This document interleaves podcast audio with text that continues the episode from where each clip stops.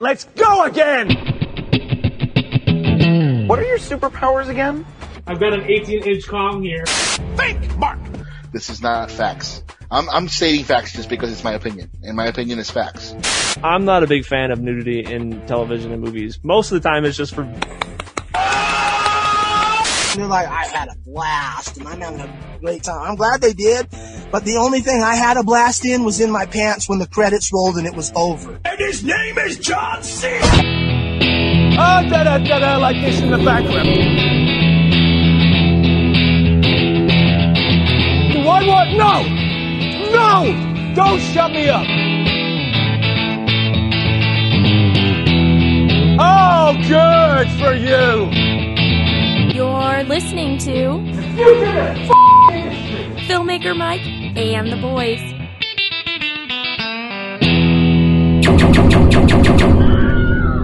That's what I sleep with every night. Yo, everyone, you're listening to Filmmaker Mike and the boys. Joining me for this episode is the return of the one and only Pinhead. I'll tell you, it's gonna be a long night of slow singing and flower bringing. I'll tell you, this shit was a fucking. This was an abysmal couple of weeks, but it's good to be back on to cry about it because some people I can tell they have their head buried in the cocaine bag.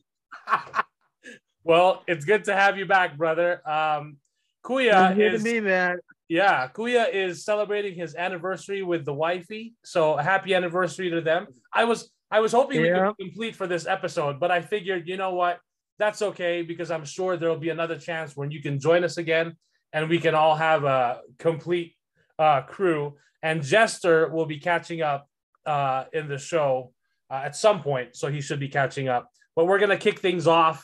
Um, I'm guessing this will be appropriate just in time for Halloween when when I get to upload this episode. So we're gonna kick things off with a, a brand new Halloween movie that's uh you know it's got Halloween in the title and it's Halloween ends. So I can't wait to hear uh, Pinhead's review, most awaited review. Does the move does this series finally end, or are we gonna see another? Oh, it ends. It ends, and thank God it ends. Like, but after pulling in 43 million this weekend, it's gonna reboot again because there's no way this movie can be made again. There's no way another this iteration of, my- of Halloween can do unless there's some kind of magic, like magic runes come in, like in the producer's cup of Halloween: The Curse of Michael Myers. Because this ends, it ends. Yeah. Honestly, this is one of the worst movies I've seen in the last 15 20 years i th- this is an Wow. this is an absolute mess and this bullshit that first of all i'm getting sick it's already been two nights and i'm already sick of all the youtubers that, and, and the people out there and even even the critics who are, are writers are egregious of this this is going to divide the fan base no fucking shit because it's a mess some a group of idiots said well, it was subverting your expectations. This is the last Jedi of of Halloween franchise. No, it's not. The, last Jedi, whether you liked or disliked it, was a coherent film. This is the rise of Skywalker of Halloween because they're just throwing shit at the wall to see what sticks. Oh man. The best analogy I can give to this movie is like remember when we were in high school and we would take tests and we knew we didn't study for those tests? Uh-huh. and for the most and the, for the most of the time during the test we'd sit around and daydream and we'd do nothing with the test. And then the teacher would go 90 seconds and then we'd rush in there and put in all these answers knowing they were wrong but we'd still do it to fill in blanks and then turn it in Yeah. that is what halloween ends is it's literally a rushed in turned in test Wow. to just fill in blanks so that we can get something done and end the trilogy.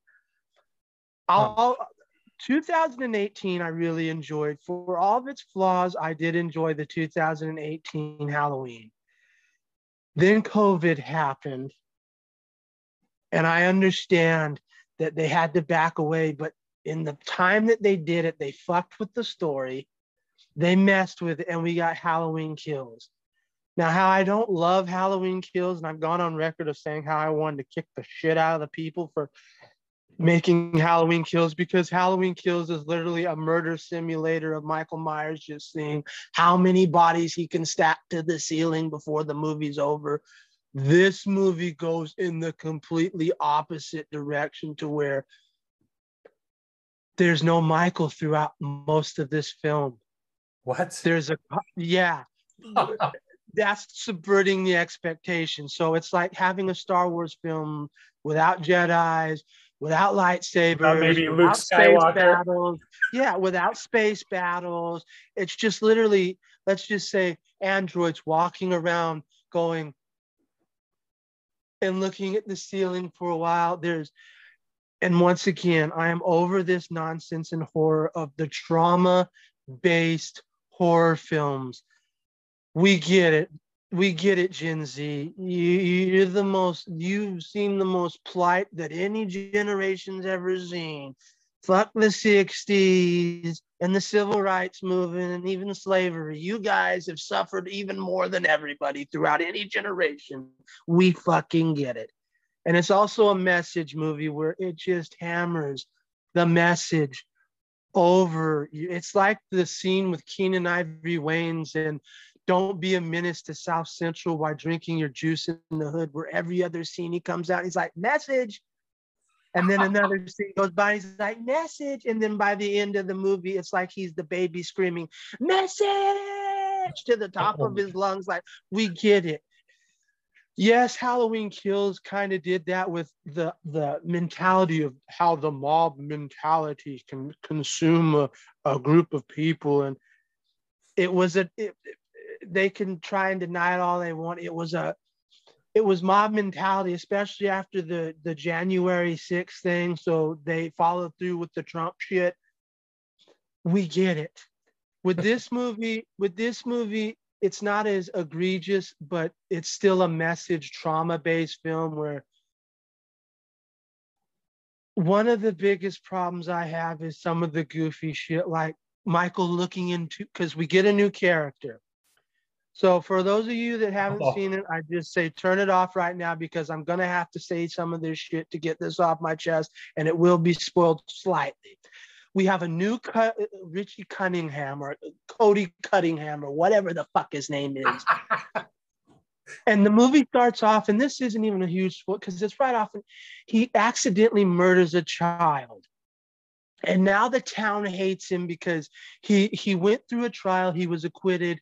It was manslaughter over murder because he didn't really murder the kid. The kid played a prank on him, locked him in a basement. He freaked out and kicked the door open. The stupid kid was right by the door. It smashed it. It literally turned into a three a, a, a violent Three Stooges. The kid got smashed in his face, fell over the cliff of the balcony on the top floor of his house, and fell to his death and broke his neck it was like it was like three stooges from hell. I'm like okay. Now and it and it's a perfect starting off point to this nonsense we get. So of course after that happens they go to trial. That you don't see it but we they hint about it. We he, he gets off. He gets and the entire town hates him because he's a child murderer. That's the inciting incident for we go to the sewer like it's it and, and michael myers is pennywise. Well now michael grabs the kid and he can transfer his power with a look. He looks at you and now you get the evil sucked inside your body and now you're a ravenous murderer. What? they're so inept at their job that they can't even figure out the the bare basic fundamentals of what a Halloween is. And fine, I understand trying to do something different with the franchise because this is the 75th fucking Halloween movie. We get it, just like we've had 39 Friday the 13th and 72 Nightmare on Elm Streets and even 45 Texas. Cha- we get it. I understand you're trying to do something different. But when you take a Halloween movie and Michael Myers is literally in he his grand total screen time, if you stretch it out, is 10 minutes. what? This movie is an hour and 50 minutes. Wow. And the kills, except for a few, and we'll have this problem with Hellraiser once I get to this rule. I don't understand this. Werewolf by Night was more violent than Halloween Ends and Halloween and Hellraiser. I'm not understanding this. Whoa. And the only reason why Werewolf by Night got away with it is because they're in black and white. But but technically there is far more violence in a 56 minute Marvel callback to an old Hollywood horror. There's more violence in Werewolf by Night, which I loved. It was fantastic. I had a great time with it. My only complaint is it should have been longer. Should have been a full fledged feature film because that thing it had more violence than Hellraiser and Halloween ends. How? How? this is insanity. And this is why I hate the modern horror movie between trauma based storylines and inept writer. This movie had four writers on it, Jeez. including Danny McBride and David Gordon Green, the director. Four writers wrote this film, and this is the best they could come up with. But it's but Pinhead, it's subverting expectations like The Last Jedi. No, because The Last Jedi was a coherent film. This was a fucking mess. This was a mess. And yes, Halloween does end. I will not say it because this movie's only been out going for a third day. So I'll let it go. But yes, what they do to Michael, there ain't no coming back. And like I said earlier, unless they do the magic runes and there's magic involved, like fucking Willow or Lord of the Rings, and they bring back the magic runes from the from the producer's cut of Curse of Michael Myers, Mikey ain't coming back. There's no way. It involves machinery, and he there's no machinery that destroys cars. There's no way he's coming. There's no fucking way. And like I said, unless you bring back the magic runes, there's no way he's coming back. And this bullshit about trauma and all this nonsense. Laurie Strode has been through this for 40 fucking years. This will be the 43rd year.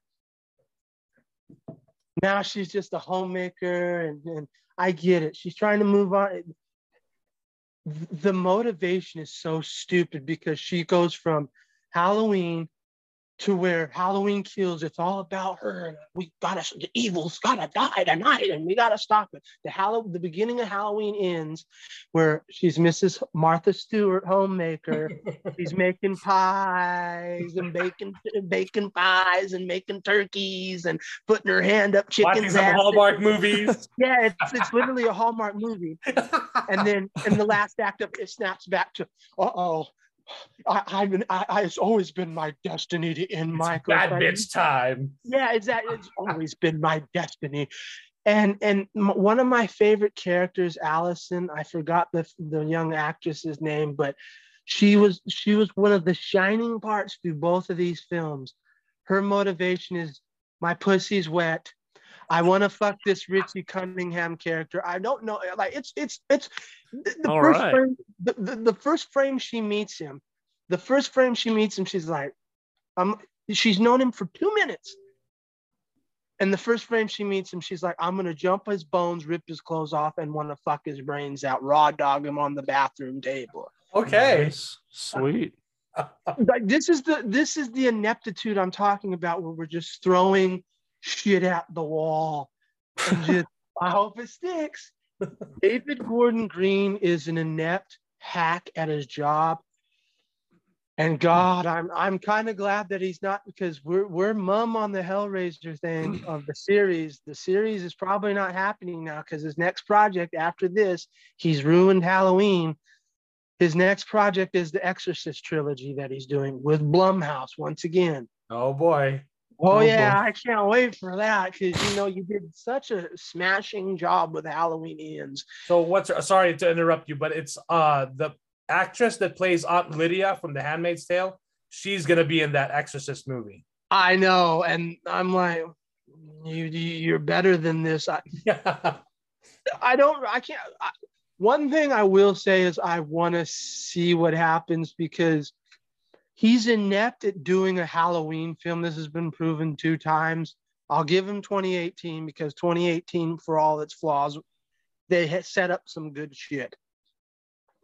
coincidentally, this wasn't going to be the original movie. That I read the original 2018 script, and it's far better than any, anything that this was going to be. It was going to be Halloween Returns.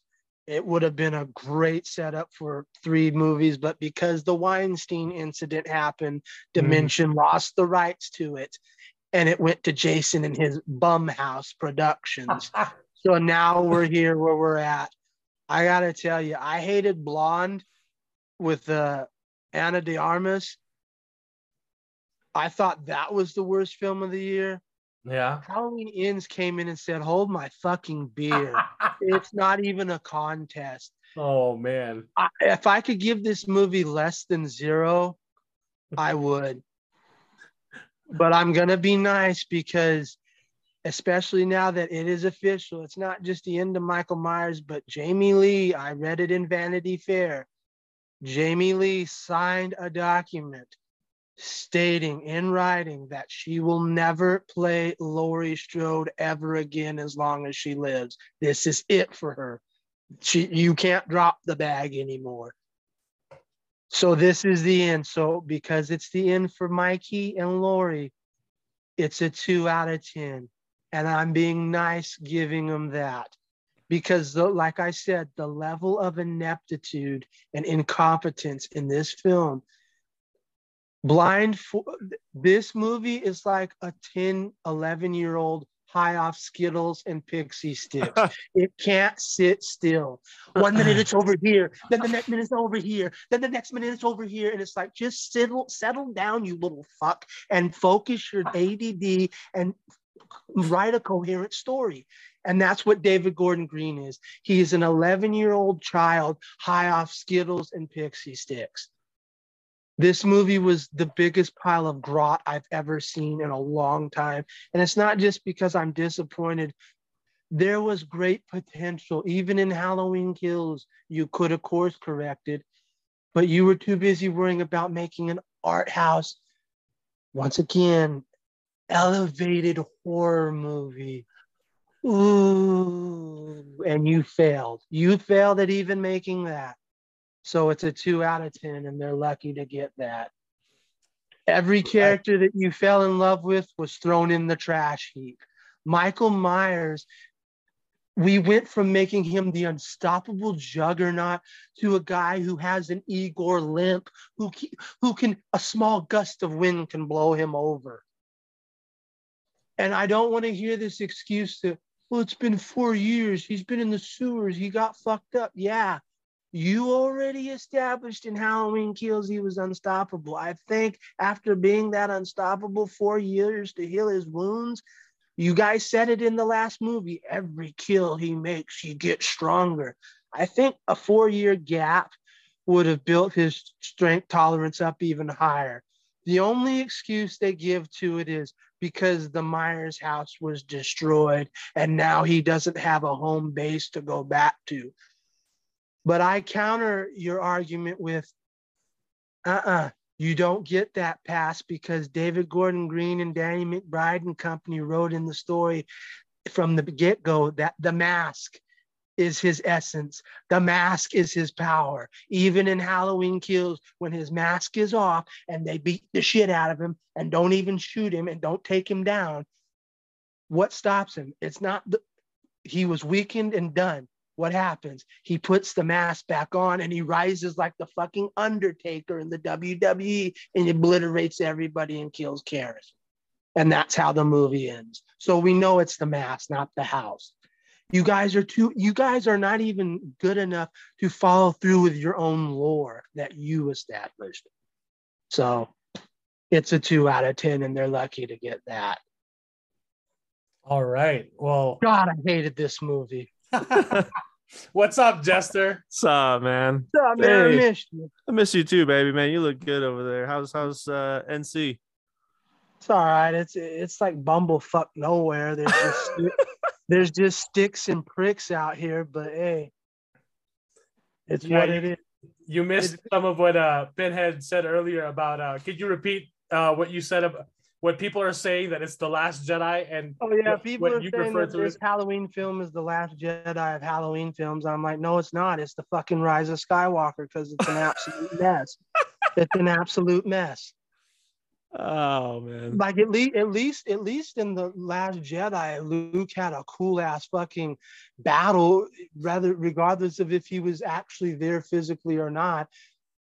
Michael wasn't even there except for ten minutes, just to be thrown in a literally thrown in the trash can. Mm. yeah, in an industrial. He was literally just brought in so he could have a, a squash match with Laurie and then thrown in an industrial trash and dumpster. That that's great.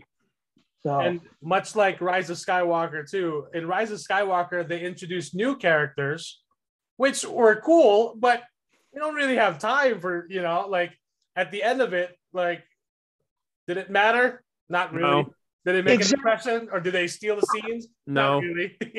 you know what I mean? and the, and the problem I have with this movie, and we'll wrap it up there, they even take away kills from the last movie. There's a woman that, that yes, in Halloween Ends, they literally take away a critical kill. And, and, and everybody's seen if you haven't seen it at this point, you're not gonna see it. There's a kill in Halloween Kills where a woman gets jabbed in the throat with a fluorescent light tube by Michael, and she's left to bleed to death. And you're like, there's no way this bitch is surviving. Wrong.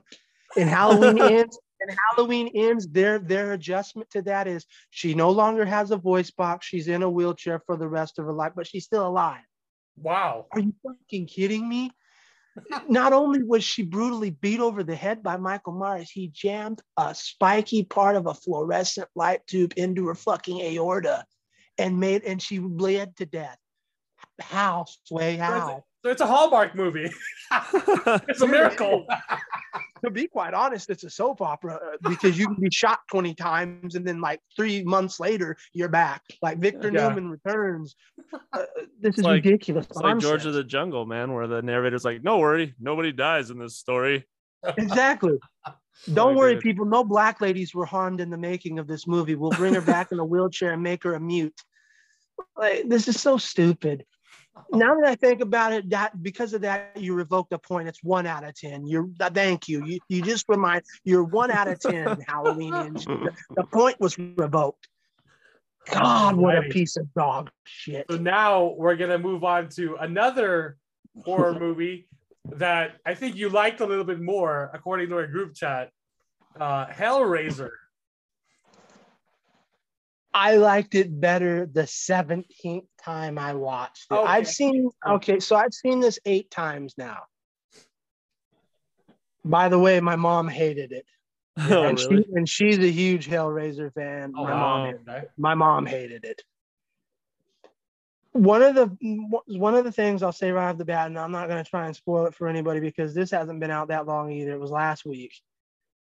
One of the fundamental problems I have with this Hellraiser is they can't even. Once again, it's first of all, it's another trauma. Once again, it's another trauma-based horror movie surrounding addiction.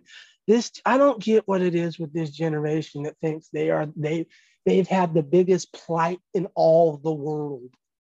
But it's it, it- every new horror movie from every modern horror maker has to be about woe is me. But letting that pass, the director finally explained what the ending was, and I'm not going to say what happens, but I made a little bit of head canon, and, and I don't usually like head canon, but after listening to the director's ac- actual explanation, and I don't give a fuck about everybody else's YouTube video, Hellraiser ending explained. Fuck you. you. You mean fuck all because the director and Jamie Clayton, the new pinhead, came out together and admitted in slash news or some shit, an article, and it was exclusive what the ending was. And when I heard the ending, I'm like, yeah, my head canon was better because it's a it's a cop out ending. Overall, Hellraiser was it was fine. There is one thing in this movie. Halloween Ends does this too, and it's so fucking annoying.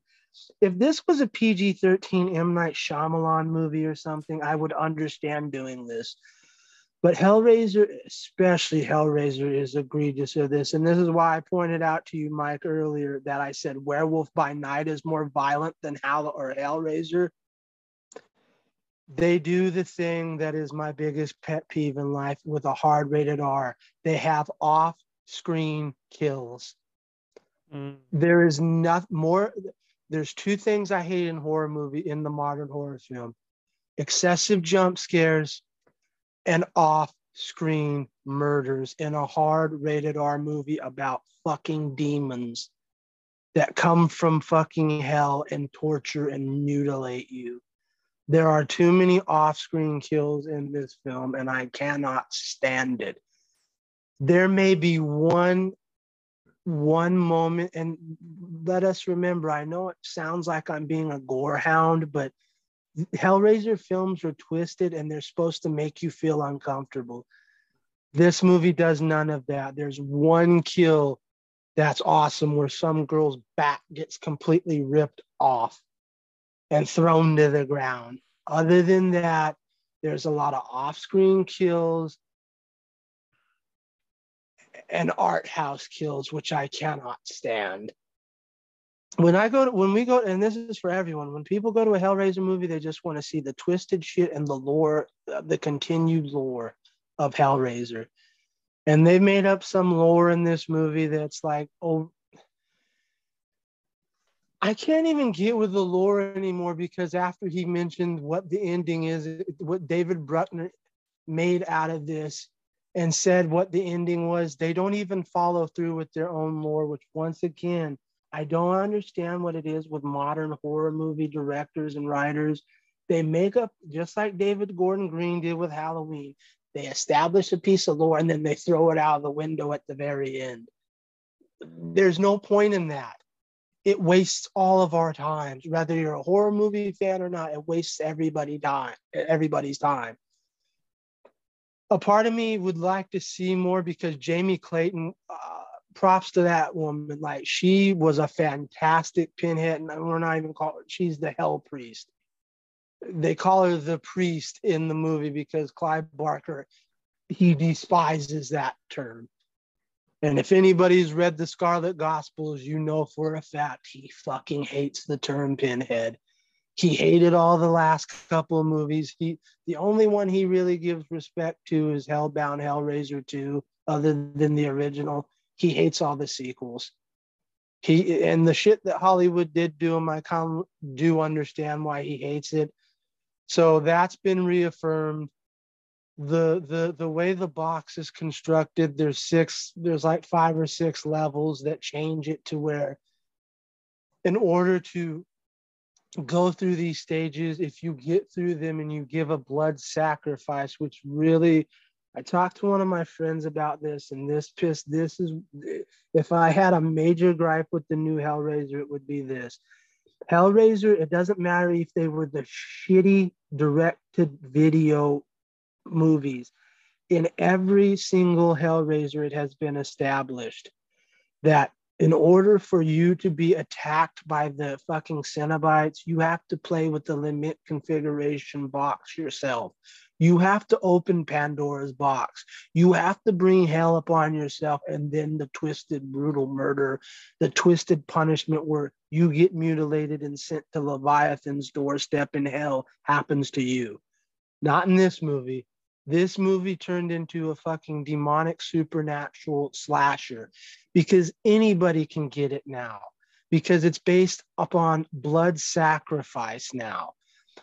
It, so, for example, if someone opens the fucking box, their goal now is to make sure that they tag someone with the box and send their soul to hell and uh, if they do each and every one of these things, they get the twisted reward. So it, you can be an absolute prick like the main villain of the story is Voight. And if you're a prick and you just tag someone, it doesn't matter. They're going. They could be the most innocent, nice. It could be your 85 year old grandma. If you tag her, she's going to hell. That it's that simple. And I hate that change in the lore.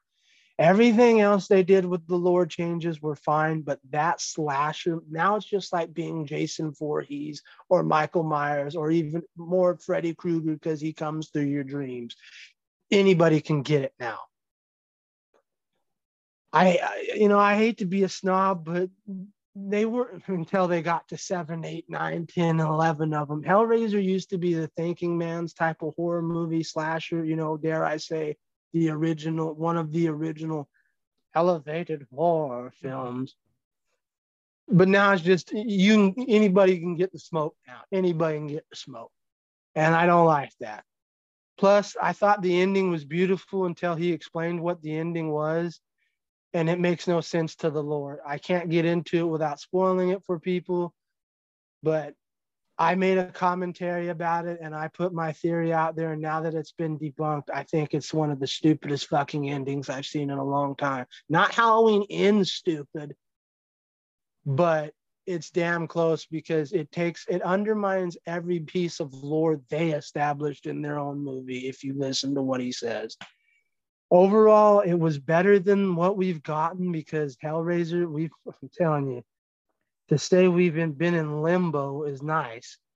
Hellraiser films have been shit. I mean doug bradley quit for crying out loud because you, and you can't pay him enough anymore. Like the scripts were just that bad. And he's like i can't do this anymore. It's ruining the legacy and I, you can't pay me enough. On top of the fact like i stated earlier this might be the until something happens, this is going to be the last Hellraiser project we because I don't think that HBO Max series is happening. I think Zaslav said, "Fuck this shit."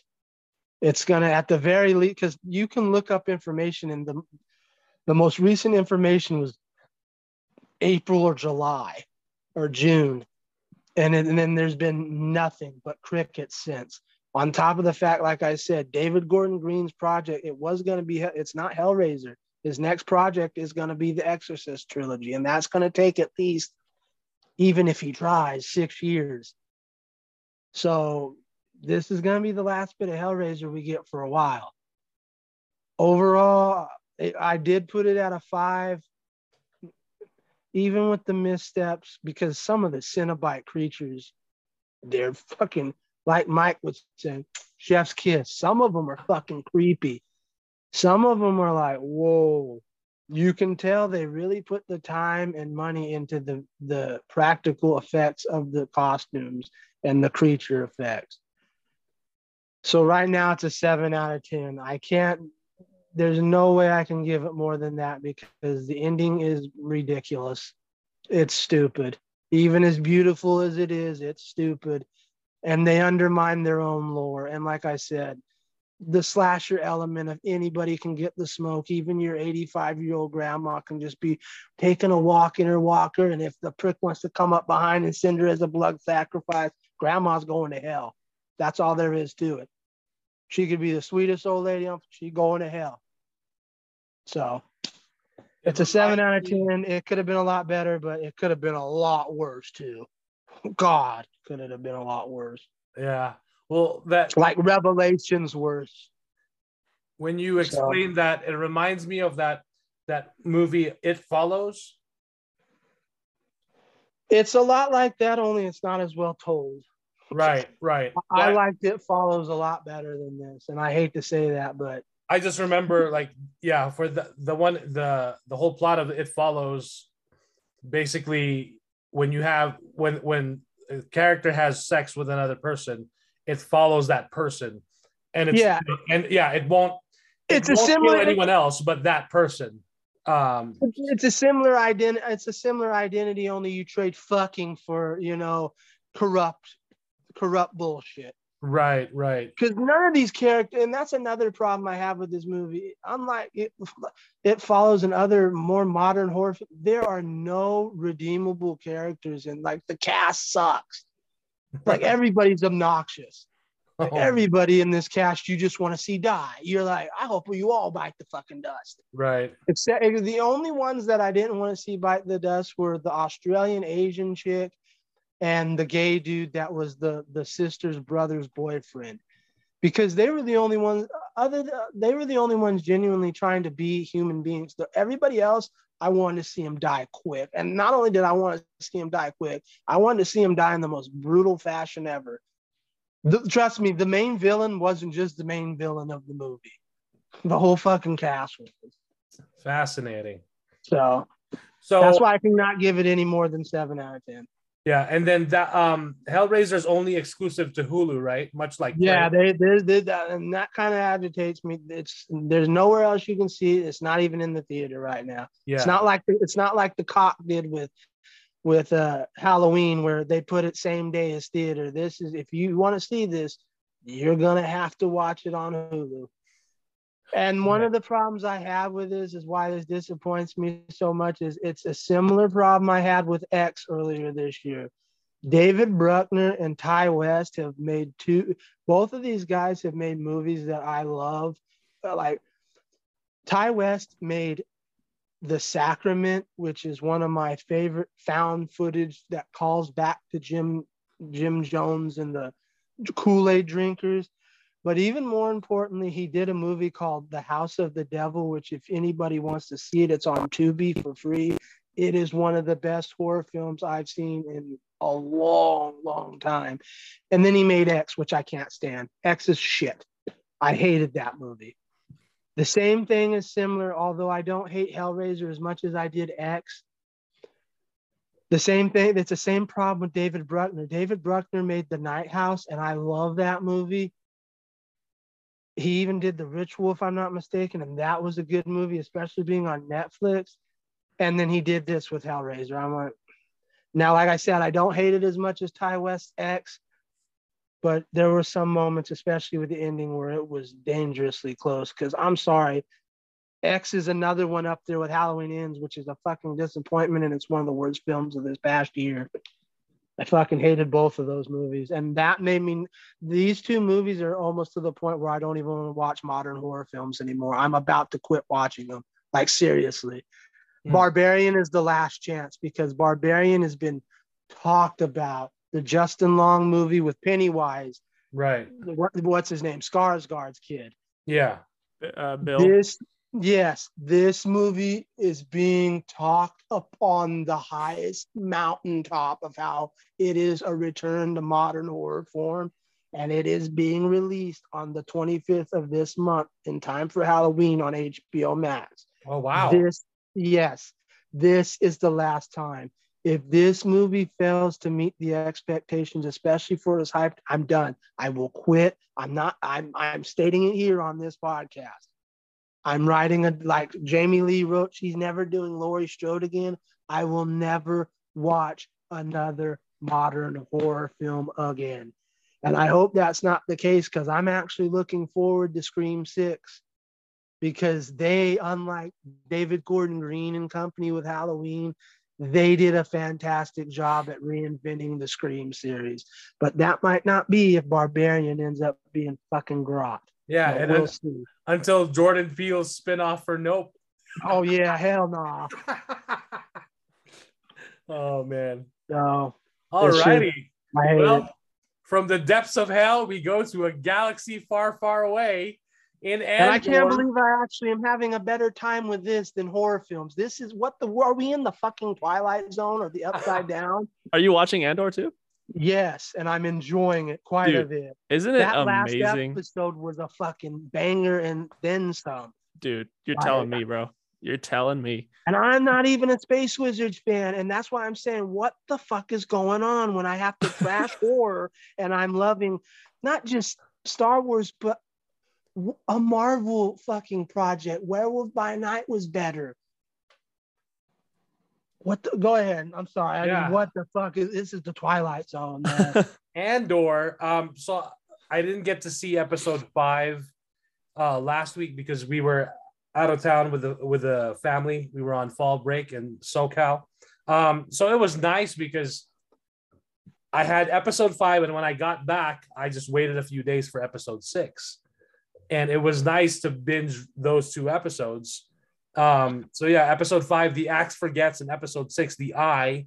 Um, the last episode, which I've yet to upload, but I'm sure by the time this is uploaded, that episode will have been uploaded where I it was me and Kuya. Um, we were both enjoying it. He was also enjoying it, and um, it's just really fascinating to see a Star Wars series that really takes its time and even has world building where you think that you don't need to world build in Star Wars, but then you kind of do when it comes to a story like this. Uh, and that's the, that's why I even said um, from the first episode, the first uh, they uploaded yeah they uploaded three um, we got three episodes from the from the get go right.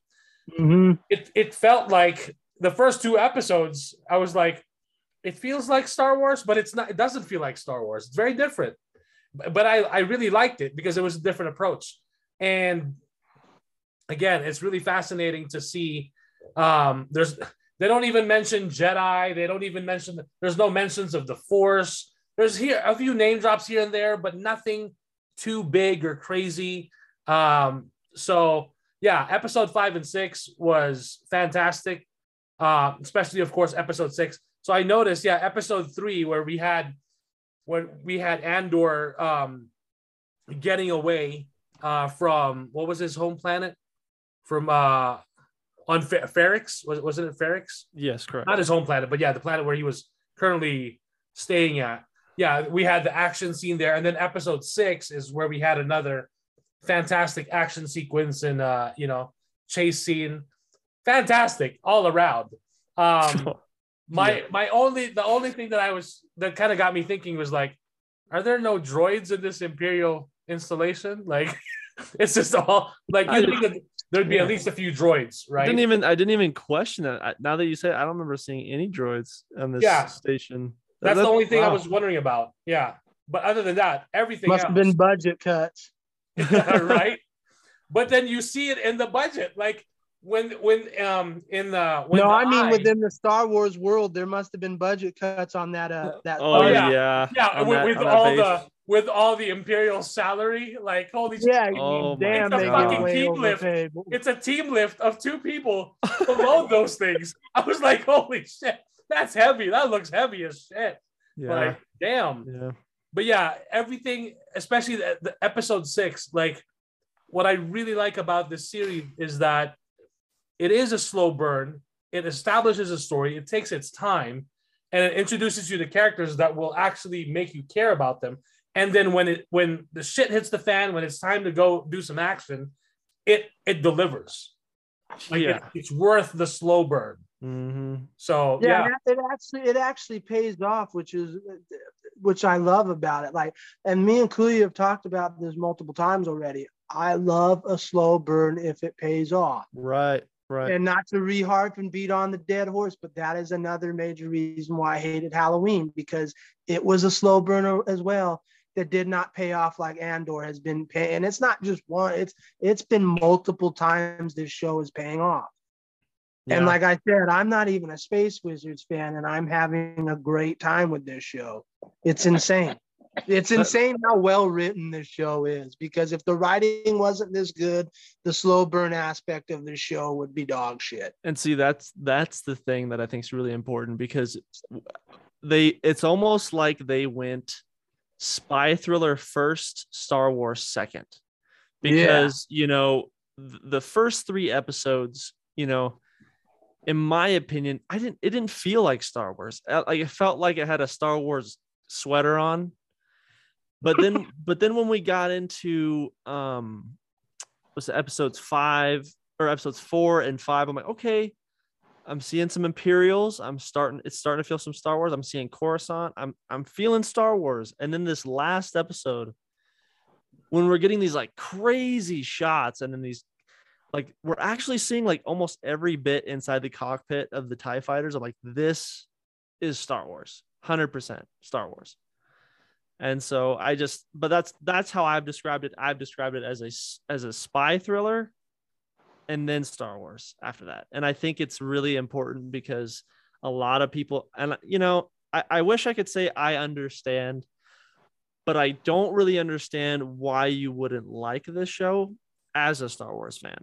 Because if you liked the last jedi you were thankful that you got something new and fresh and they changed things up a little bit while i have plenty of disagreements you all already know i'm not going to go into but how could you say that this show is no good when they did something fresh new and it's grounded in the lore appropriately? I say that word appropriately with emphasis on purpose. And then they just stick the landing every time. So I don't understand why there is this underlying hate for it. And honestly, when it comes down to it, all I'm reading is ah, I'm bored, ah, I'm falling asleep, and I'm like, I kind of get that in the in the slower episodes, but then how can you not say, wow, that last episode really paid off, all that slow, all that slow burn? It was amazing. And I'm glad you brought that spy. Maybe that's what I wasn't thinking about. Like, that's actually a good analogy because this is like some of my favorite. Thinking about it now, that's probably why I've enjoyed this so much, is because it's like some of my favorite slow burn spy movies, like Tinker Tailor Soldier Spy or The Good Shepherd. Like, Yeah, yeah. it's got that. It's not. It's it's not a Bond movie or Mission Impossible. Shit ain't blowing up every twenty. Like those are great, but you know what else is great? A nice slow burn that pays off. You don't have to have shit. I know we have ADD or fucking the attention span of a gnat's dick now, but we can get a slow burn once in a while, especially like I said, if the writing's good enough and it pays off. Like people need to grow up.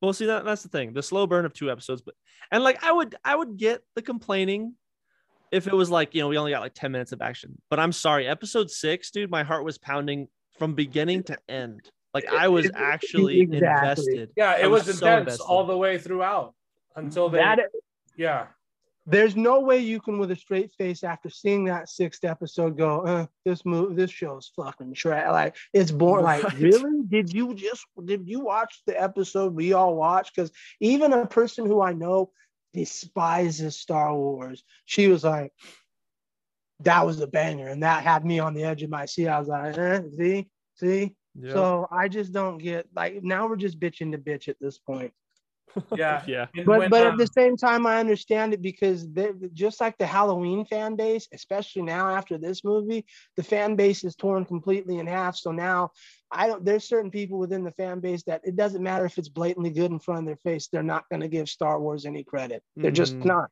They're just not Yeah. going to do it because they have a vendetta now. Yeah. Also, when when Andor shoots Skeen right in the chest, it Oh. got it shocked me. I was like, "Holy Same, shit. dude.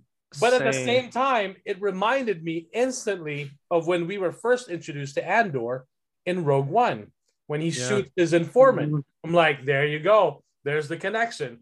And also, it reminded me of like, hey, this is original Star Wars. Han shot first before Yeah. George Lucas felt a little guilty or whatever, like had a change of conscience, you know. But and I was like, yeah, that makes sense. And then I I really like the I really like the characters too. Um, what's his name? Nemik. The- Oh, dude. the kid, the kid who came up with it. And and um, Jester was telling me before I watched episode uh five about the um the dialogue about the technology. I thought that was really fascinating too. Oh, when Nemik was explaining that to Andor, Yeah. I Yeah. thought. See, that's the kind of thing that I'm talking about with the world building because in the dialogue, you're learning a lot about where the the people that are grounded in this universe are actually going through. So when you're watching the other movies, you're understanding why the Empire sucks, why the Empire can't aim, why they just let people waltz in and out Right. Right. uh, why people don't remember the Jedi. You're like, oh wow, you know what I mean? But you know, why is it in the show Andor? Dear Lord, I'll never know. Why couldn't it have been an Obi Wan or this and that? Yeah, we can argue that all the time. But like, I'm glad it's finally being discussed in a well written show. Yeah. Yeah. And then they even mentioned that the Empire, even if they even if they fail at something, they're never gonna change. They're just get because they just know that they rule over all anyway, Mm-hmm. and that no one will even dare oppose them until now they're seeing, you know, like there's pockets of resistance or there's uh rebellion. And uh, I'm really liking uh uh Stellan Skarsgård as Luthen, who's fantastic. Even in uh, a Wow, few he's having a. He's on a roll, man. He's the Baron. He's like, Yeah. It makes me want Dune Part Two already. Like that's the only thing that pisses me off. Every time I see his face, I'm like, I love you. When are we getting Dune Part Two? Which already? they're they're filming right now, right? Yep. Yep. Okay, so hopefully, It is getting Soon so enough. first it got pushed back and now it's being pushed a little bit forward so it doesn't compete with another film. So yeah, yeah. Um, Stellan Skarsgård as Luthen when he when he changes his character before he arrives on court, because I thought this whole time he was a senator, Right, same. Yeah. right? so did I. I okay, I, I didn't now I don't feel so dumb because I'm like, is he a senator or something? Yeah, and then Okay, it turns out thank he's you. just uh he's basically uh a dealer of uh Yeah. of exquisite antiquities, which I don't know if you saw that, Jester. I'm sure you saw that. The armor of Starkiller. I saw that. I saw back? some. Oh yeah, there's tons of stuff like I Yeah. was pointing out, bro. It's so cool. Yeah, and that's why it was like, oh, what the hell is this shit? I I think in lore right now, I think it's classified as ancient Sith armor. Am right, I, am I wrong about that? I, I don't know. I can't remember. I wouldn't be surprised if that's what. Yeah, that's what it is. But just yeah, his whole character change when he starts like changing his persona and he starts Yeah. switching. And then that's why there's all those memes like me when I'm about to clock into work. I mean, the memes are priceless. But yeah, I the show is fantastic. But then I also realized, like, you know, we wouldn't have so much appreciation, at least for those of us who enjoy the show, without having the other shows the way they were. It's the similar thing of, you know, you don't get to appreciate the Dark Knight, tri- Christopher Nolan's Dark Knight trilogy without experiencing Batman and Robin with Mm. Arnold Schwarzenegger, and then you know, and then like like Superman Returns, right? Everyone Yeah. complained like that. That was nothing. Superman punched the fucking island. And then what did Zack Snyder say? Oh, let me give you. Oh, you want to see Superman punch some? Oh, he's gonna punch Kryptonians. He's gonna punch Zod. He's gonna fucking punch a train. he's, gonna, he's gonna do all these things. So you know, I was just It's- like, and we're, we're basically halfway now through season one because it is episode six. So we have six more episodes. We're going to be getting this until right the week of Thanksgiving, if I'm not mistaken. yeah, you're right. Which I'm just like, and, and I hope Disney and Lucasfilm and Disney and with, with what they're doing with Marvel, it looks like with Daredevil, that has 18 episodes. It's interesting how the streaming kind of they shrunk down their seasons, like Game of Thrones would do 10 episodes, 10 one hour uh episodes. And then now Actual Disney Plus is doing hour. something. Huh? An actual hour. An actual hour, right?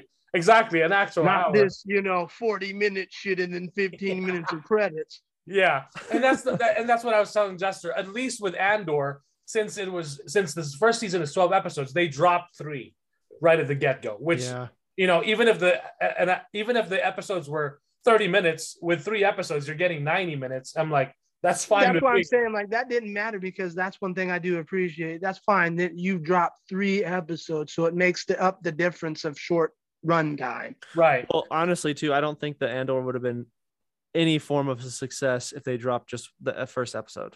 Yeah. They, they need, Oh no, they needed all No, three. Yeah, because then the people that are bitching would have really bitched and Oh, moaned if it dude. had just been. Oh God, it wouldn't have stood a chance if it had just been one Yep. episode. They were smart. Well, I agree. It would have been like, why do I care about Cassie and Schmandor? but I mean, it's it's fantastic. So uh, I'm Yeah. enjoying. Hey, th- be excited because guess what? Now you guys are going to get the same treatment we got in Halloween with Mandalorian 3. Mando's not going to show up until the very last episode, 20 the last 20 minutes of the last episode. that blows my mind because the marketing all throughout begins marketing is like Michael Myers right at the beginning. Yeah, it is. You know, the, the legacy breathing. in. He's breathing. That's the like, actually I, that's why I brought it up because that's the analogy I wanted. Like it was literally like if Mandalorian season three has Mando in there on the very last episode in the last 20 minutes. well, it's it's absurd. It's absurd. I guess that would be okay because what is Bo, Bo, Lady Bo Katan says, uh, he, she tells baby Grogu, she's like, Did you think your dad was the only Mandalorian? They're going to show us all the other Mandalorians. Yeah, Right? for sure. Well, it's Grogu's show at this point anyway, in, too. so, Exactly. hey, Right? Oh, right? It's interesting. It'll be interesting to see how, yeah, his screen time has increased ever since he was first introduced. So, yeah, for sure. or especially, even compared to especially with him, especially with him being busy with The Last of Us over there on HBO. oh, which looks which looks great. That trailer. yeah, that trailer looks so wow. good, dude. It looks Wow. so good. Yeah. I agree. And that's the thing is it's cool to see like, okay, HBO, you got my money again. Let's go. Let's go. Yeah, for sure. So yeah, so from Andor, we're going to to uh, back to Westeros with House of the Dragon. So much like Andor, I also uh, did not get to see episodes seven and eight. And this season, first season of House of the Dragon, I've been watching every episode religiously every Sunday night, except of course for the last few weeks. So I binged on those last two episodes, episodes seven and eight. And my God, wow, what a what a show! So is it is it over yet? It's not over, is it? They're they're saying there's two more episodes. Okay, thank God, because I was Yeah. like, I, I watched the last. I think I watched last week's episode yesterday, and I was like, I can't end there. That's not cool. And So I'm I'm glad. I, for whatever reason, I read a dumb article that I thought it was like over or something, but whatever. Yeah, and of course, spoilers. Um, we uh finally lost uh what's his name, King Viserys, uh, played by Paddy Considine. Yeah, Patty Con- Constantine. Yeah. Yeah, and he even said that he got a text message from George R. R. Martin, who said that his King Viserys on screen was way better than George R. R. Martin ever wrote on the book Yep. on the page. And so, of course, he he appreciated that. That's like the highest compliment. Um, and he was really fantastic. I mean, the entire cast, I think, is fantastic It's very well done. it's very like from the get-go and to think that everyone and i remember when i was bringing it up on this on this podcast a lot of a lot of you guys are like yeah like not really not really excited for it I yeah, I know? know I was. I was like, this is gonna be dumb. and i'm sure like yeah i mean the the general consensus after the end of uh, game of thrones from uh, 2019 the the seventh season a lot of people were turned off because a lot of things that were set up in earlier seasons did Yeah. not necessarily pay off the way you know they were setting it up. It's kind of like the producers were just like, "Yeah, let's fuck it, let's just end the show. let's end the show. Let's not give them, let's not give the fans what we set up in the beginning or the books or whatever." Yep. Like, well, it also helps. Unlike the last few seasons of Game of Thrones with this series, Lardass finally got off his fat fucking ass and is actually putting a hands-on approach with this and actually helping out the co-creator because him, Yeah. George, him and the another guy co-created this. yeah, So Yeah. he's actually getting off his hefty ass and putting, you know, some work in. Maybe you'll do that with another Game of Thrones book and finally end this series that people have been asking for. But th- for this, for once, he's actually like he was with the first couple of seasons of Game of Thrones, putting his input in, and not just that, help helping with the writing, and it Yeah. shows It does show. right, right. And I'm so glad that they kept my boy, what's his name, Rami David or whatever. I can't ever pronounce his name. I'm glad they kept his score and the main theme because I even like this opening credit scene with that music even better than Game of Thrones, especially when you're seeing the blood come through and all this other shit. And especially as it changes from week to week, you can see these subtle little changes as the show progresses. So Yeah. we're actually getting effort with this shit. Unlike, you know, Benny Benny Jerkoff and Wise or whatever the fuck their name was. Oh man. yeah. So rest in just peace- like you said, gave up. rest in peace, King Viserys. Enjoy Legoland in heaven, in Westeros heaven. You can build, you can build your Westeros buildings without having to be fucking interrupted with all this shit from your kingdom. Honestly, that last episode was probably the probably the best episode as far as like just pure drama. yeah, I mean, that se- I'm sorry, Matt Smith is like he is the show steal. I mean, it's it's tough when you have Paddy playing this character and then you have Matt Smith playing the character he's playing because they both every time they're on screen they're like it's almost like they're battling for like who can out out act the other. right. And then when you had this last episode and like he's he picks him up and he's carrying to the throne. Yeah. he's- he drops Oh, his shit. crown. Dude, I was like, Oh, what is man. this? This is so good. Yeah, Yeah, it's good to see Matt because he's finally, after all these years, making up for his shitty run as Doctor Who. well, I'm also glad that they brought back his long hair because when he was short hair, I'm like, eh, not really feeling it. I like the long hair. You're you're more of a badass with the long hair. Yeah. You know the battle of the when he um what was that the battle of the in the, in the sea when he Oh, killed, episode three. when he Yeah. killed the crab feeder. Like I Oh, remember yeah. him with that long hair flowing in the wind, like fucking like going. Like Like, Fabio of Westeros. exactly. exactly. but yeah, man. Um, and then the seeing the the the um intense scenes with the kids and they were fucking fighting. Oh, dude, yeah. Like they um what's his name? Because he um I can't even remember the kids kids names. There's so many. Anyway, one of them like had the rock and he was like gonna fucking kill his cousin or whatever. Like, Mhm. holy shit, dude. and then of course he got his eye cut out. I'm like, yeah, fucker, that's what you get. I'm like, yeah. Honestly though now he looks he looks like he's gonna be quite the character now that he's grown up He's Well, and he's up kind of the reminding episode. me. He's kind of reminding me of just a younger, um, a, a younger Daemon almost. yeah yeah okay yeah maybe that's why i'm very intrigued by him Yeah, for sure yeah he does remind me see that I can see it. with the eye patch. yep So I'm like, wow, yeah, really fascinating, really, really awesome. House of the Dragon, and of course now we're going on to M- Middle Earth. Oh god. oh dude you guys do not want to know what i have to say about this heap of Oh, garbage yeah. Oh, I I want to know. No, I I've haven't. I haven't caught I've up since episode three. okay I've only seen one episode and I cannot because I refuse. So I Okay. cannot wait to hear what my boy who who I'll admit, Jester, you have far more knowledge on this Middle Earth shit than I do. So yes, I gotta know. How'd you Oh. love Elven titties? dude i was um i was smothered with the uh overpriced heap of pillow for eight long episodes man um So that big battle, that big battle was. oh but i don't want to hear jack diddley about big battle my butthole it wasn't bro. big enough. i oh man was it you know girthy what enough? so I'm already loving this. so i so i got i watched episode so okay I, i'm trying to like remember where i was so like i was i'm battling with myself That boring, huh? Well, see, that's the thing. I don't want to. I don't want to use the excuse of boring. I want to have a legitimate reason, and I think I've come down to a legitimate reason why I had a hard time watching it. Now, um, before I go on in this whole thing, I'm gonna kind of tell you where my pacing was. Like, I was watching. I watched episodes one. And then I watched episode two, and I'm like, yeah, you know, maybe, maybe I'll just I'll power through. I could do this. I could do the I could do the three strikes you're out, you know, yada yada um i watched episode three and i'm like okay you know what i'm really liking i mean i he's driving me nuts but the elf that's played by the dude from game of thrones i think he's from game of thrones Actually, he's not. He's not. He's a different guy.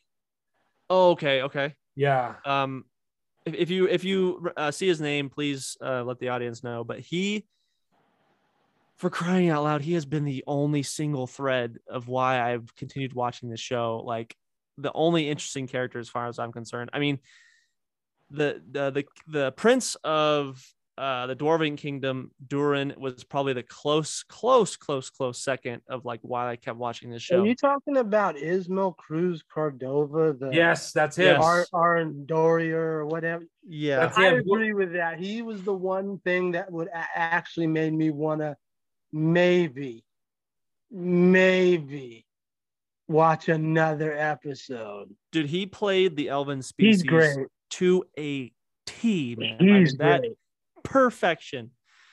Um, but yeah, so I, you know, anyway, so I I got to episode six. And I think I was halfway through episode six, and it was like a Friday afternoon. And I literally like, I think I said out loud, like, you know, I got better stuff to do, and I just turned it off. I was like, I'm done. And then, I, you know, like a couple weeks go by, and I think it was, I think episode seven was out, and then I think episode eight had just dropped.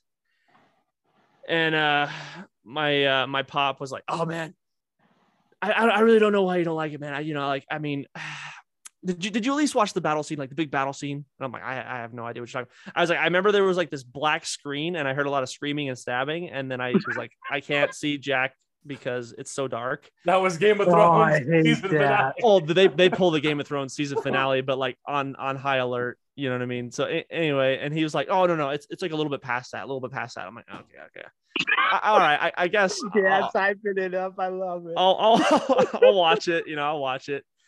And um, so you know, so yesterday or no, uh, yeah, yeah, so it'd be Friday. So Friday, I'm watching it, I'm watching it, and then I'm I'm I'm still watching it. I'm like, okay, you know, I'm powering through some of this stuff, and then the show ends, and I'm like, wait, that's it. um, I was like, you know, I was like, what's his name? Uh, uh, uh John Travolta in uh, Pulp Fiction. Like, where where's the battle scene you were talking about? like, that meme. yeah. Yeah. So, um, the battle scene that, that that he was talking about, they had like this, you know, like charge into Rohan kind of thing, where they like for no reason they were just like running across the field. They weren't like running into battle or anything. And then I was like, all right, that, that scene was like kind of cool. And then they just kind of like appear and they appear at this battle, you know. And then a couple of the elves do like these really weird like, you know, sword moves. They tried to do the the Legolas from because because here's the thing here all right here's the thing i'm gonna say at least at least legolas in the, the that wonderful trilogy had like one shining moment you know what i mean of like something crazy like surfing on the the shield and, and you know and then yeah. but i guess uh, the one like unnatural thing you can like something that like i would say not just unnatural but something that would like seriously draw your attention like whoa what was that? was that move that it was in slow motion and they're going to fight all the wargs in that open field. And then legolas is like shooting in slow motion with the bow. And then all of a sudden he grabs the horse that's coming up behind him and he like flips up backwards. Yes. you know what i mean and you're like what that's and so then you hear the music. yeah, exactly. And then so they tried to do a couple things like that with Galadriel, and like she had to do a couple like slide off the horse and like stand that bitch. go upside down and like you know do this crazy like you know. And I'm like, that was dumb. That was dumb and quick. Like okay, the the fight scene with I can't, dude. I can't. The fight scene I can hear the rage building in Chester. It's just it's like Hulk just the fight scene with um I can't remember that that elf's name, but the only the, the oh my gosh. Anyway, the fight scene with him and the orcs when he's captured by the orcs in that like ravine they were digging. That that elf fight was fantastic, very well choreographed, very well done, felt amazing. The fight big battle thing that everyone was screaming over, I just, you know, it was it was all right. It was half of it was in the dark and you know my tv was just like just spitting sounds i didn't see anything um the stuff that i did see that was during the day i was like okay you know so i this big battle thing that everybody's talking about yeah i honestly it could have it wouldn't have been there and i probably would have been like okay with that. It probably would have been fine. Probably wouldn't even remembered it because i don't remember it now but you know so so Well, it would have been much better if they if they even flashed some elven titties. you know okay so here here here is where i will like I don't want to hear any of this bs i don't want to hear that the show's woke. I don't want to hear that garbage. I don't want to hear that there's like i'm sorry i don't even know why they were like oh there's gonna be orc women in there. I didn't even see one i don't even know if there was one in there. I, if they didn't tell me that i would have never thought never thought. How's the because people have been creaming, especially Whoopi Goldberg. Her pussy blew out the bottom talking about her character. Spe- She's that's what got her to tell everybody to get off their ass and get a job. How's the fat black chick? Because everybody said oh she's one of the few good parts of that Okay. One of the standouts, yeah. Yes. Okay. So Durin's wife. I'm assuming that's who you're talking about. I'm not sure. I've She- only seen she's- pictures of her. She's the I think dwarven princess. Yeah, to- She's married to Durin. Okay. Dude, again, another show stealer. Their relationship on screen, Really? their relationship on screen felt real, grounded, and it made perfect sense. And you know, last podcast episode, you know, an eternity ago, I was moaning about how the the the female um, dwarves didn't have like big long beards, and I'm I'm still sticking to that. I still am, but you know, she had some she had some tuft on there, kind of like that, a little bit of like mutton mu- uh, mutton chop patches. Uh, you know, I get it, I like that. But just her dialogue with Durin and and everything else that when she was on screen, it was really well written, really well done. So I I personally really liked her character a lot. So she's pretty good as an overall character. I would say ev- everything, everything with the dwarves was 100% amazing. Okay. Um, about 90 to 80% of stuff with the elves, I wanted to blow my brains out. Um, the, the, the, whatever it's called, the, the, the kingdom of man, I don't remember what it's called. Oh my gosh, it's gonna drive me nuts. But, you know, Isildur and all that, um, that really bothered me a lot. I just, his character was just annoying. It was kind of hard for me to see him as this future king that ends up cutting off Sauron's fingers, you know, and um, uh, yeah, I, I'm not gonna dive into spoilers because I mean I doubt you guys are gonna watch this, but I'm not because I got honestly I got through this like half of the second episode. I'm like, and a big part of it is Galadriel. I can't stand that bitch. She's obnoxious. Like So- I, I I wanted an axe to go through her skull. so that's the thing. I I'm gonna defend her in the sense that she she plays a good Cate Blanchett, but there's something about her that I find extremely annoying. And I think it was somebody said it like she talks out of the side of her mouth or something like that. And I don't know if that's it, but maybe I don't know, maybe it's just like the charisma or something that she like oozes off screen that I just don't like.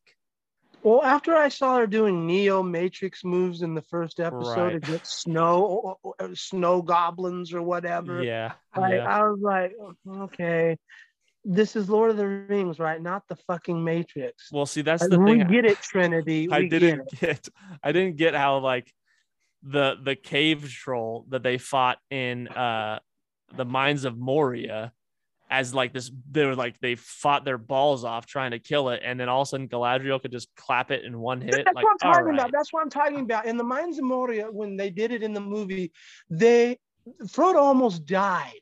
right She comes in and just goes, "Hold my beer, pussies. I'm gonna do what you can't," and just pulls off these Trinity Matrix moves. And practically, all she you might as well just had her go in and go and blow him down and then be done with it because she's that no powerful. I completely agree I, I, don't want to it. I get it. I get it. I am woman. Hear me roar. I get it. I fucking get it. and see that's the there's, thing there- there's there's and I know it's a fantasy, but there- there's there's a line between badass, over the top, and just like okay, even for Lord of the Rings, this is fucking ridiculous nonsense. and I don't want to hear no like like dissing my analogy here. Uh, Legolas was in there, so there was an elf in there, and he was fighting along with them just the same. You know, blah blah blah blah, whatever. Anyway, that- Exactly. that beside the point. They had this like in the last episode, they had the massive like twist of like, oh, this is Sauron, and this is so and so. No giving away no spoilers, you know. And I'm like, whoa, who cares? I like whatever, you know. Congratulations, you figured it out. Like, okay. And then like when they, you know, so when they predictable. when they finally made the three rings for the elves and they placed them on the table. I love that narration. I I'm like, huh, those don't like look the same. Let me let me just do a quick Google image search. Elven rings from Lord of the Rings, The Fellowship of the Ring, directed by Peter Jackson. Wow, they don't even look the same. You Well, they couldn't got these guys got their rings from Party City, and you know Peter Jackson. Oh man, The guys from Wish. They ordered from Wish, not Amazon. dear Lord Bezos, I figured like with this massive budget of like the most expensive show ever made, you could have done something a little better with the storytelling and pacing. Dear Lord, I, you know, I made all my arguments in the previous ep- like previous episodes that we did when we were talking about the show when it first started. Like, you know, it it has redeeming qualities. I don't want to completely just sit over the toilet and take a dump on it. I just, mm. I, I just it has moments where like you know i really like that you know like that was really good dialogue you know that was that was a nice piece of storytelling and then they just come out of here and they backhand you with the metal glove and it's like why did you do that? That made no sense. Or that was boring. Or we could have skipped this. We could have skipped this full 30 minutes and i think i would have been okay. I don't i didn't even need that. It's like It's like they made an extended edition just to make it an extended edition instead of like so it's the Hobbit add- then. Yeah, it's like the Hobbit, just unnecessary story that they like threw Battle in of the there. Five Armies. It's Mhm. just because we just had to cont- we had to drag out the story. Well, I take that back. It's Halloween ends. We had to Yeah. make a third one because the money was too good. so you know, and um, I I will say something though that I think you guys are gonna get a kick out of. So the the M and M looking broad, I've been Um, waiting for Mom this. spaghetti. Mom spaghetti. All right, so she was she was like I didn't even expect what she was. So it's a woman. It, yeah, it is. Oh wow. Okay. Yeah, I um, thought it was a guy. It was a very Wow. intense looking woman. Yeah. very intense. Um, I I didn't I didn't know what she was, and then when she revealed herself, I was like, oh, like, all right. But then they just got like winded away, you know, and I was like, okay, that was cool. Like just showing them here and there the past three episodes for them to just get smacked, you know. Wow. Um, so you know, it's they wasted their time on characters that didn't really need to be like Fuck. like um oh my gosh what's a perfect example of this the uh the the halflings not the halflings but you know like the hobbits before they're hobbits in Yeah, the first yeah. episode yeah. yeah so they could have cut all that out and it wouldn't it would have been fine you would have been like oh cool didn't need all mm-hmm. that random story and stupid timeline wasting could have gone on with the rest of the stuff I'm looking up a picture of her. She looks like a fucking bargain bin Lady Gaga, like in this in this picture. oh no did she she is like Pretty unhealthy system. skinny like unhealthy yeah, it's skinny creepy. Like she looks like the fucking crypt keeper. It's disgusting. Like yeah eat she, a she's fucking intense meal once in a while, girl. she is intense I know they got food in New Zealand. Shit. God. I can't remember So- what episode that was, maybe two or three. That um Galadriel is right is on horseback riding a horse, Yeah, and the, in And the then- sand and then it goes slow mo, and I'm like, for no Nice. reason. she's smiling, she's like all happy. I'm like, I guess. Yep, that, that's a that's a waste of a thirty second slow mo clip that I I couldn't mean, get back. It looks gorgeous. Though. Looks absolutely gorgeous. it I'm does like, uh, why? because this has got to be the most expensive film ever made, and we have to Because rub your Amazon. little noses in it. yeah. We have to shove I your would- face into every frame and just waterboard you with all this money we put in the show. But you know what? The writing, eh, you know, just just just lay back and take your time with the writing. If it doesn't make any sense, that's okay. That's all right. You know what I mean? I only I know you only took a chapter out of the Silmarillion and we're gonna stretch it super long into however long we want to make this series. And that's okay. We'll take our time. No, nobody will care if we just make up stuff here and there willy nilly. It's fine.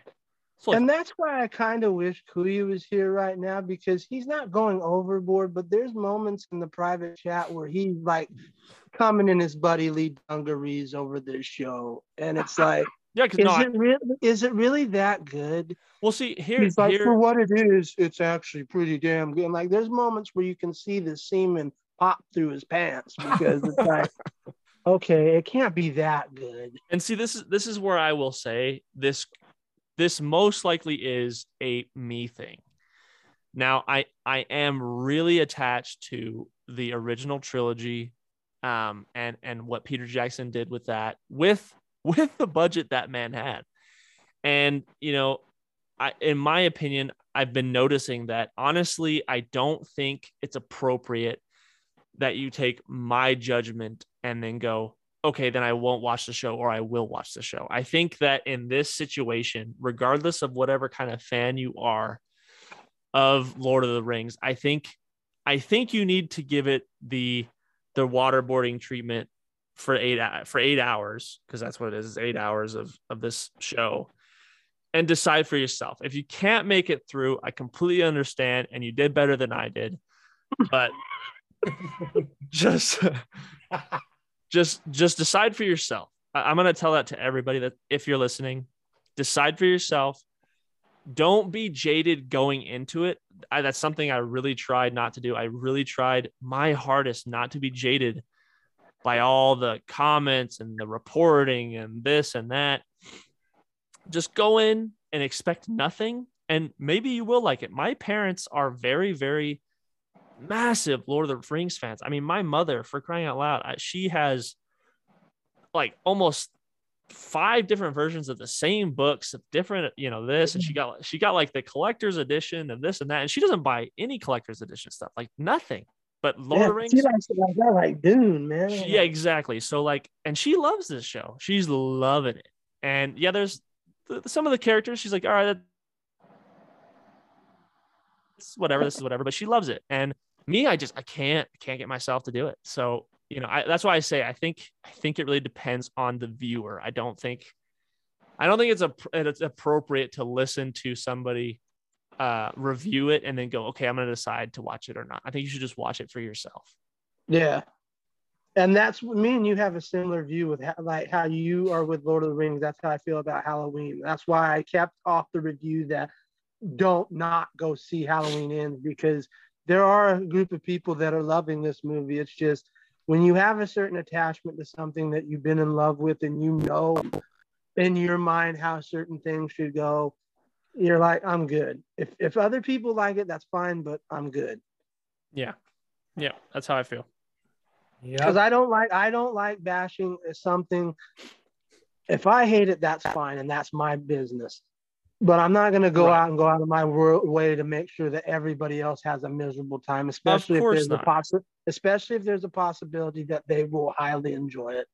Right. And I think I think that this Rings of Power show has the potential for an a really good audience of of viewers that like Lord of the Rings that that will like it. I, I had a talk with my friend. He asked me today. He's a massive Lord of the Rings fan. He's like, "So what do you think?" I'm like, and I gave him the same rant I just gave you guys.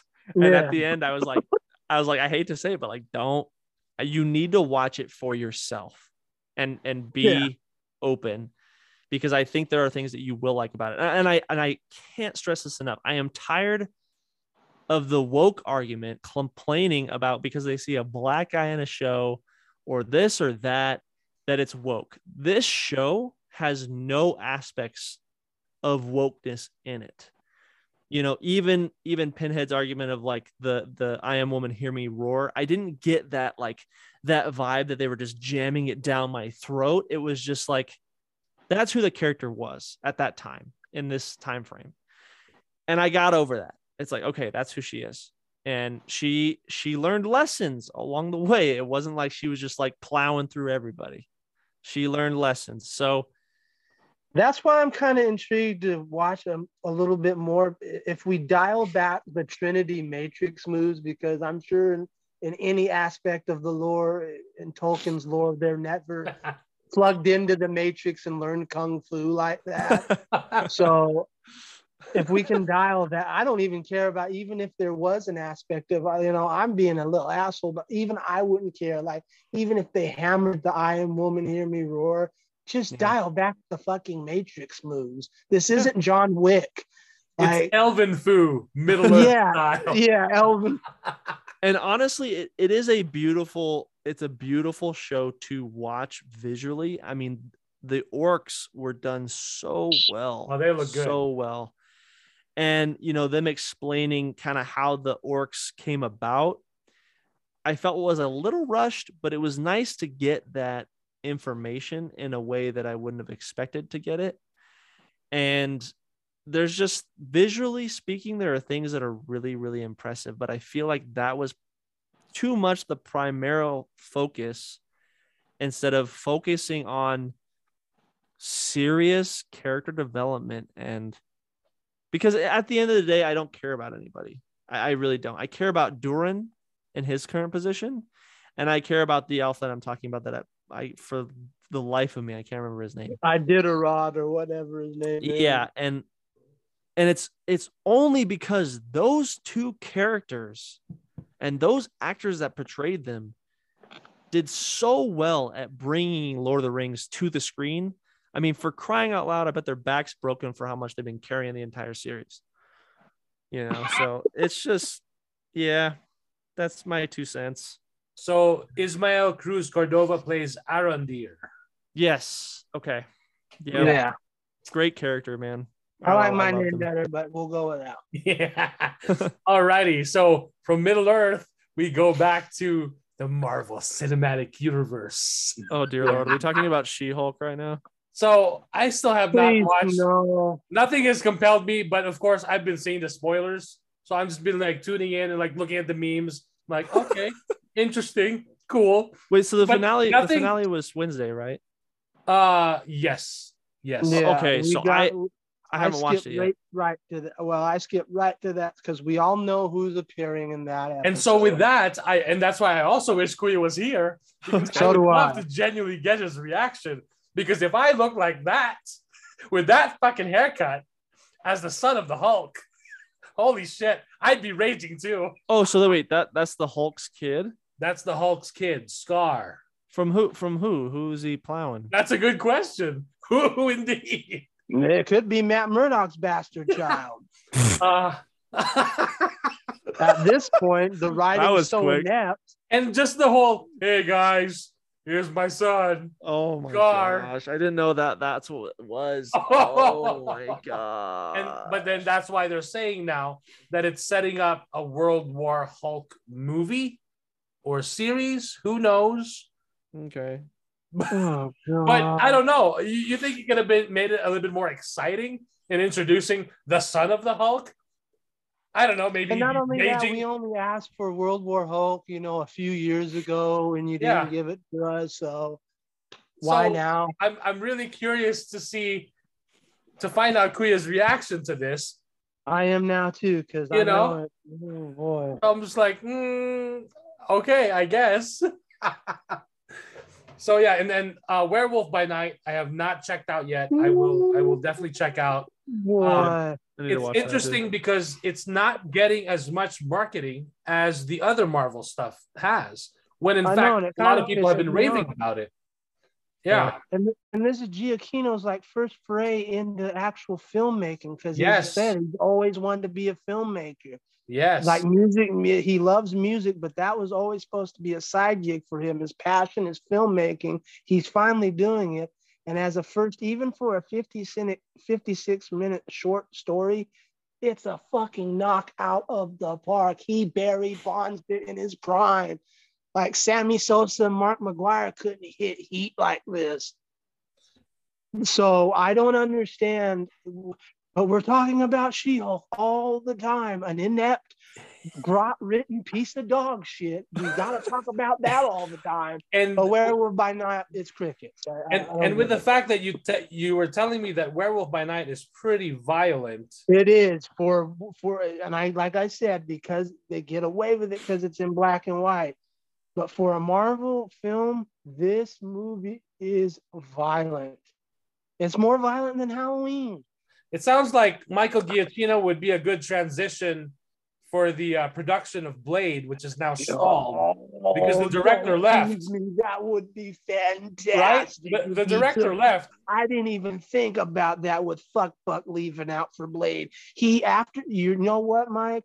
That's oh please make it so Well, because he would be a perfect transition because he'd get a feature film and he has already proven just by this small film that he can do horror and he's not a complete fuckwit.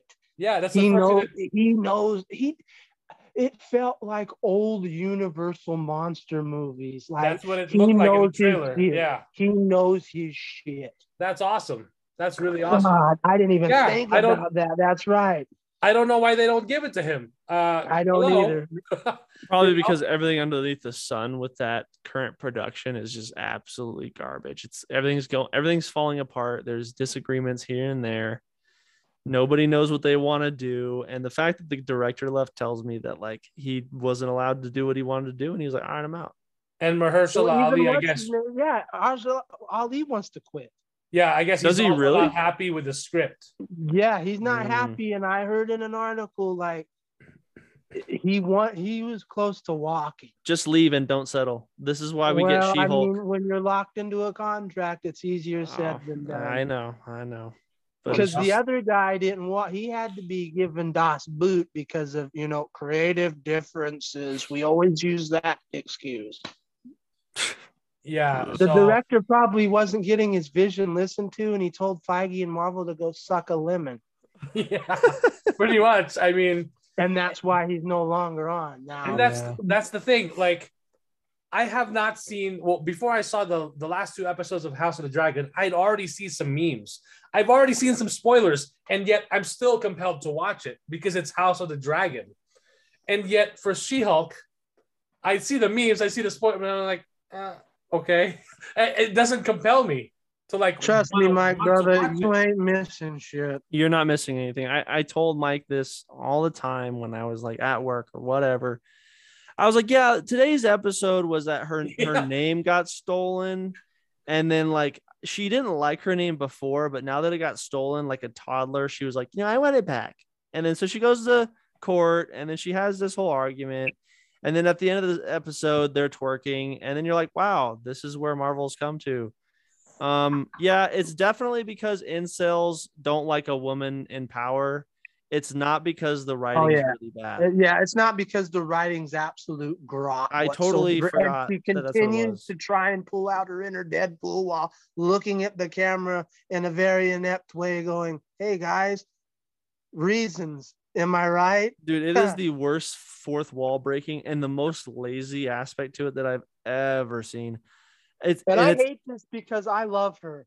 She she she's a fantastic actress. Orphan Black is one of the most underrated shows of all time, but her talent is not shown in this because the writing is so inept and boring. so I don't Like I've yeah. never seen such terrible writing. So I can't blame it on Tatiana because she had great writing in Orphan Black and all those seasons from start to finish were fantastic. That means it's the writing and creator of She-Hulk who's fucking terrible at her job. But see, that's the thing. She is a good She-Hulk, but the story is so bad.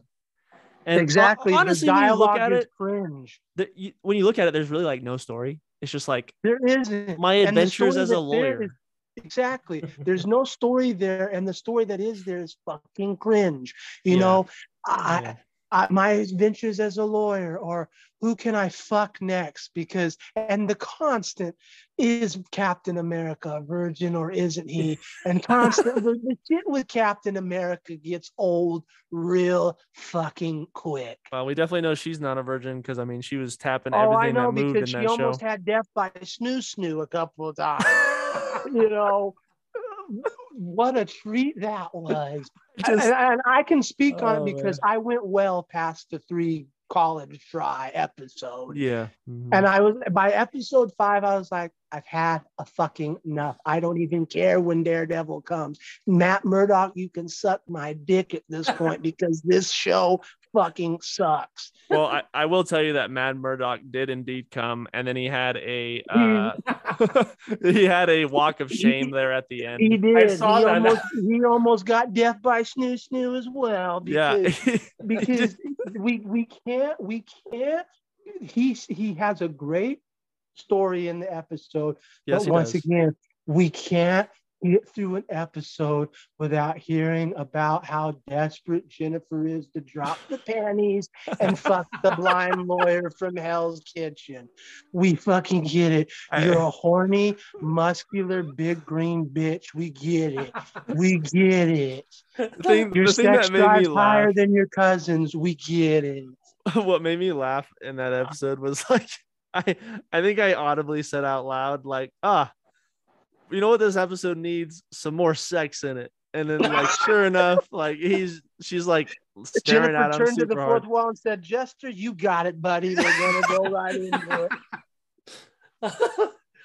so Oh, dude. infantile. It's infantile bullshit. And it's Dude, she's worse than Iron Man, man. She's It's so worse. no, she really is. that they're so and, and we thought the Eternals we got a sex scene there. Oh, that Oh. shit ain't nothing compared to Jennifer Walters. the exploits of Jennifer Walters and her fuck buddies. That's what it should like. It should have just been called She Hulk fucks the town. Because that's all it's about. They spend more time in her bedroom and her fucking trying to do death by snoo snoo than they do in the courtroom. And this is supposed to be Jennifer Harvey Bird girl, attorney at law. And see, but that it's was more about you know how Yeah. many people she can notch on her She-Hulk belt and fucking do oblivion. and that's the bummer too, because like you know, there was aspects in the show uh, Daredevil that was running on Netflix that when they were in the courtroom and they were doing court scenes, it was really well done. And like you were invested in those scenes, like for example, with Punisher and all that stuff. But then a show that it was earned. It was exactly it was, earned. earned. And then it's like she she's in the courtroom scenes that she's in. It's like it's it feels like I'm in a child's playhouse and it's it's nothing really matters and like nothing has weight to it. And the whole like randomly like oh my name i don't like it. And then oh now i do because somebody else took it. Just seems childish and dumb. And like i don't know i don't know why they're championing or they're what is it called? Um championing it. I don't know that's not the right word. Uh, poor word poor choice of words forgive me. But like they're like rooting for it. They're like okay with her being the way she is. And because like she's a woman. and and I want to state this now because I can already hear the misogyny thing because it has Right. been said for naysayers. it has yeah It has nothing to do with her being a woman. As a matter of fact, I'll give you an example. I hate this the same way I hated David Duchovny's Californication because instead of writing story, it's literally about a show about a guy, how many belts he can, how many conquests he can have, how Right. many fuck buddies he can have, and the other parts of the story are side. This is the same with Jennifer. I don't care. I don't care. I care Yeah. about her powers. Yes, I do like the court. I would love more because I'm a Law and Order fan. But my biggest concern is her powers and who she is as a fucking career woman in a fucking courtroom. I don't care about how many people can eat her green box. I don't care how many poles she can jump on. I don't care. And I damn sure don't care about Daredevil being introduced in so he can have a 10 minute great moment just to be put on the sideline as the next blind lawyer from Hell's Kitchens, Jennifer's fuck buddy. I don't care. I don't care. honestly that was the only good like courtroom scene too because it showed It was. I feel like that was the only that was the only episode where it showed her true talent as a lawyer going against somebody like Murdock and I thought I liked that but that was the really it took you 7 episodes You're right, Jester, but at the same time, it shows how inept the writer is because it shows how terrible of a lawyer she is because he came in there and wiped the floor with her with basic fucking shit you learn in, in year one law school. And she's Right. supposed to be this highfalutin, high top of the line of. She was specifically chosen by the old fuck from the main firm in all of the city to be his right hand woman. Yes, it was a facetious reasons, but she has to have some kind of intellect to even get the job. well of that course was the running joke of why the dumb the the playboy lawyer who is a piece of shit that we even got an episode of it when he got trick fucked by an elf by an old senior citizen elf yeah. She's supposed to be in that law firm next to the guy who that's another running joke. He he's a playboy but he's not. She's supposed to be the most competent lawyer and that even fails. Because the writer fails at her job. And that's the other thing. They nobody's nobody's talking about like they pulled another Ralph Boner and I think I talked about it in one of the episodes Oh, but um, like I didn't even think about that. Johnny Blaze, the magician that's so incompetent, he got kicked out of the Sorcerer Supreme's like you know own training thing. But let's call him Johnny Blaze, the same name of Ghost Rider. Let's like really just jab into the side of those fans because it's funny. And with that being said, also I agree with you on that point because you know your writing's terrible when you have to keep calling back to a better show in The Sopranos throughout the whole movie. Oh, yeah, I forgot about over that. and over and over, just you know, as a sight gag for what's his name. To you know, he keeps getting ruined for him. It means that your writing isn't as good as The Sopranos. That's why you keep calling back to it. It's bad. It's like it's it's childish, really bad. Like it's unfortunate. I you know it is. It's infantile. I feel like the twerking for me sealed the deal, as in like wow, this is oh, this is where they've gone you know and i get it was an after credit scene but it's like wow like do you as a character really think that little of yourself like I, like i don't know I, I i get it you can have fun but like i under but the show is supposed to be a comedy and i just didn't think it was funny Yeah, and that's my know. point. Like, it's fine to have fun, but when your entire show over and over and over is infantile kindergarten shit, when you get to the fun infantile kindergarten shit, it's not cute anymore. Right. It's not even funny, man. It It's really. It's not funny at all. If you've done that your whole show and it's all like I can take infantile humor when we do it from time to time, but when it's every single episode throughout every episode's runtime, when you get to the infantile shit that's supposed to be a part of the gag, it's not the baby's not then you got to throw the baby out with the bad bathwater because it's not cute anymore. Yeah. I don't know. There's just there's just too many things about that show that just struggle. I mean that that show should be called She-Hulk the Struggle Bus because it's uh-huh. fighting it is fighting so hard to be what it's not. Well, it's too it's too focused on we gotta show them. We gotta show them. What are you showing us? That you're just as inept as men are? Like, really? Yeah, I don't know, man. Whatever. It's just I, I bad. hate. I think the show's fucking trash. It's the worst show of the year. There's, still have- there's nothing that, that even the Rings of Power cannot be this bad. Well, that's what's so funny is like what was? I think I I think I read the tomato score yesterday was 80 84 critics and then 38 audience score. I was gonna say the Wow. that's the crack rock. Wow. Yeah, dude, it's like that that's pretty that's a pretty big difference, my guy. And it's not because, you know, it's getting review bombed. I I I'm sure it was getting review bombed there at the end, but there's no way that everyone's still even paying attention and still review bombing it. I just think it's it's genuinely bad. And that's unfortunate to say like I I really wanted her to be super jacked and like be a really good character and I think the girl that they picked to play her is a good She-Hulk. So if she comes Well, back she's not the problem. It's her writing that she's No, been given. exactly. And if she comes back into a movie and she's been giving better material, I think she can be a really good character. But just in her own show, and I love how they're like, "Yeah, we'll show you guys. We'll throw more money at it and make season two. It's like, dude, nobody asked for that. I- no, nobody wants it. You know, what I mean, it's okay. You can you can just finish it now. Just do something else. And to that 83%, it doesn't help that uh, on Sci Fi Wire recently, which is a huge place for especially that era of people, uh, one of the critics let the shit drop. And he, and I'm sure he won't be working much more, but he let the tea spill about how, yeah, sometimes we got to play ball and we got to admit that a show is better than it really is so we can Right. continue to get invited to Marvel's big ass premieres. And she's like, Ah. even even the interviewer was like, "Oh, excuse me, what are you talking about?" And he's like, "Yeah, sometimes we gotta play ball with a show we know is inept and not very good to make to keep certain people appeased." Like he said, there'll be a time where I will put my foot down, I do it, but sometimes he his exact words were, "You gotta play ball so you can continue to go to these big premieres."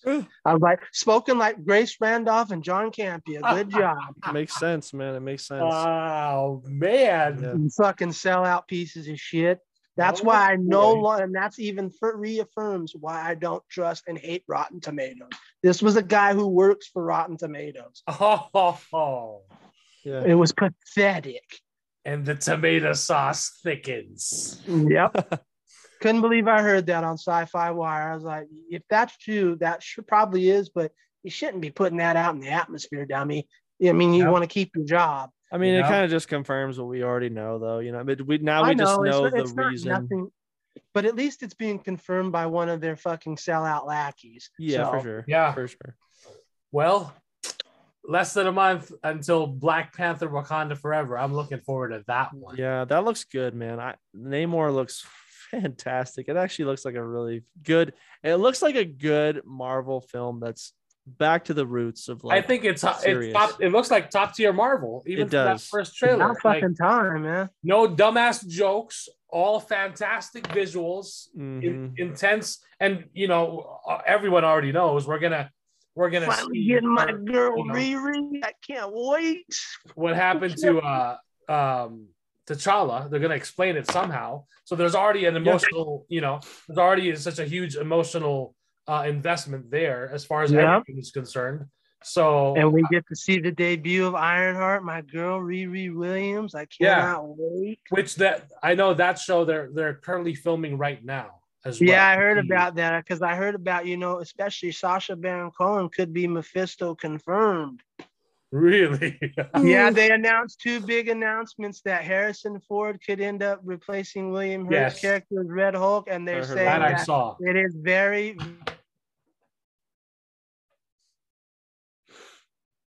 Uh oh, did we lose him? I think he froze. Yeah, that's Uh-oh. okay. He'll come back in a second. Yeah. So yeah, um, Harrison Ford possibly could be cast as um, Gen- General Thunderbolt Ross as the Red Hulk. Mm-hmm. Uh, that's pretty big. That would be huge if they if Marvel got Harrison Ford, Yeah. the guy who's not really into well, who's not really into franchise movies. Oh, there you go. Are you back, Pinhead? well. I was like, it froze on my end, and I was okay. What Yes. were you saying? I missed it. No, you, you were mentioning um, Harrison Ford possibly may get cast as General Yeah, Thunderbolt Ross. Yeah, and I was like, that's what I hear. Where I now I get. Yeah, I'm like, I thought you hated franchises. That, exactly. age, like, like He I thought hate you that like, money. Well, that, well, that Disney Yeah, I was gonna say Kevin must have dropped that big ass bag because Yeah, yeah. He's like one more, one more before I finally retire. Because he said he said Indiana Jones eh, for Indiana Jones five at D twenty three um uh weeks ago. He said that this is the last time I'm gonna fall down for you. The dude's 80. Of course. Yeah. If he falls down again, he'll explode. And and I guess for the Red Hulk, I mean, you could easily he's gonna have a stunt double. He's just gonna do it, you know, when he, he just needs to act all intense and angry and pissed off. Maybe he'll just Which do always he's always stuff. that anyway. yeah, from what it, what it sounded like, he's not even gonna do the motion cap like fucking Ruffalo does. He's just gonna do, and people are already doing the meme like what he'll look like, and some of them actually look really damn good. I'm Yeah. like, I hope so. Yeah. The more intriguing factor is Sacha, though, because I don't know much about Mephisto, but they're like acting like they're trying to work that in the Ironheart story oh, for wow. that series. The way it was, the way the article talked, which it was like Hollywood Reporter, which is a reliable source. Um, I was like, that's interesting. But from what I, they're saying and their sources, they're saying that Kevin Feige is really adamant about him being Mephisto. Well, if Wow. you're if you're bringing in Mephisto, you got to bring in Ghost Rider. I feel like the two are bread and butter. Who's gonna play him? Nick Cage again? Like, well, Supposedly, um, they were saying Keanu Reeves may get Ghost Rider. I heard about that. And what's his name from um, Walking Dead? I don't know if I Um, like that. What's his name from Walking Dead? Oh, the guy Dean, Dean. Jeffrey yeah, Dean Morgan. yeah. Apparently he's in oh, the in the really? roster. The comedian. No, the um, he's he's the long haired dude. Oh my gosh, what's his name? He's the biker looking guy. Oh, Norman Reedus. Daryl. Yeah. Yep, Norman. Wow. Okay. The. Ooh. Okay. Yeah. I think I'm a little over Daryl though, thanks to my grandmother in The Walking Dead, but that's no knock on him, I guess. I mean, he already rides a motorcycle all over the fucking city anyway, Yeah. on and off the set of Walking Dead, so why not? Well, you know who's going to be really happy if Mephisto's finally coming to. the yeah, that's why I wish he was here. I wish he was here right now. Well, not just that, Kuya and Soups. Soups, our boy. Soups is going to be so Oh, excited. God. You know what's funny is like that guy's just still he's still like heavy breathing over everything Marvel. It's like, Oh, dude, yeah. how do you, how can you, you could you could take a breath, dude. You know, a nap is good sometimes. Refuel like refuels and rege- regenerates your oxygen levels, and Yeah. it's okay. You can take a breath. All righty. Well, that's the Marvel Cinematic Universe. One more stop. Back to the DC Uh-oh. universe. Oh shit, the DC universe. Yeah, Brown talk about- Adam.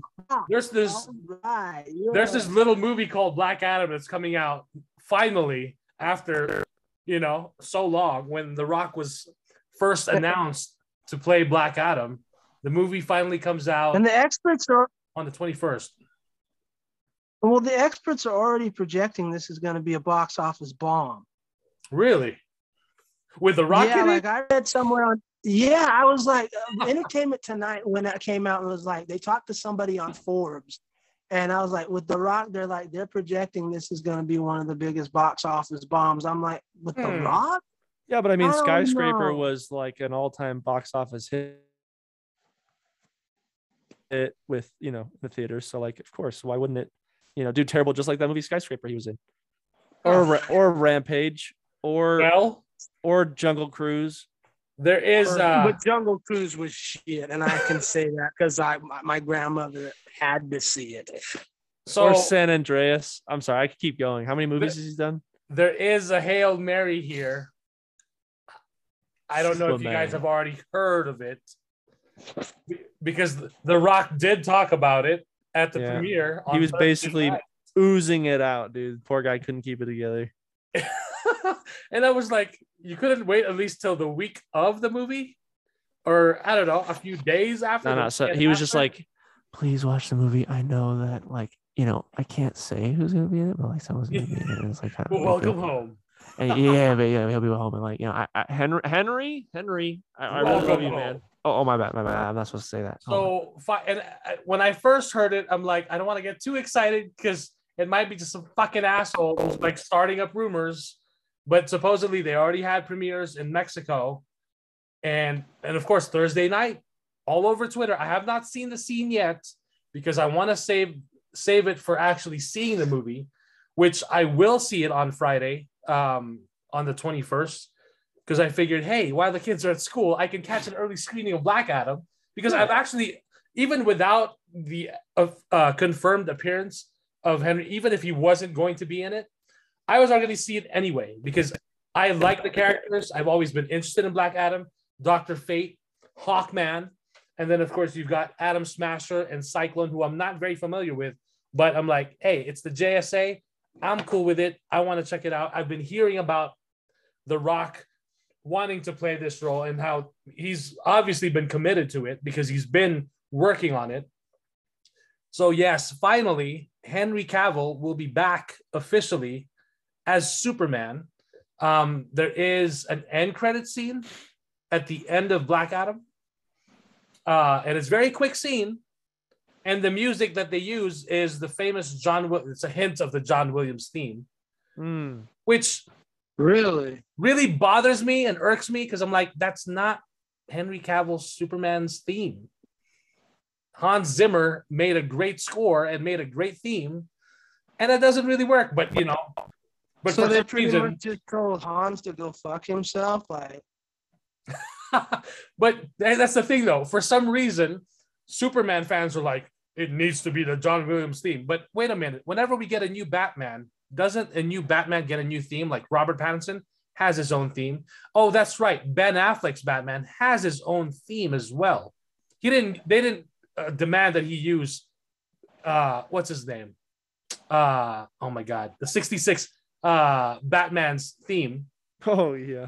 right? Oh, oh, but then again, I stand myself corrected. yeah, no Danny Adam West fucking- then. Danny fucking Elfman, who couldn't just, you know, who had to just jerk himself off for the Justice League cut, had to insert the 89 Batman theme for Batfleck, you know, a hint of it.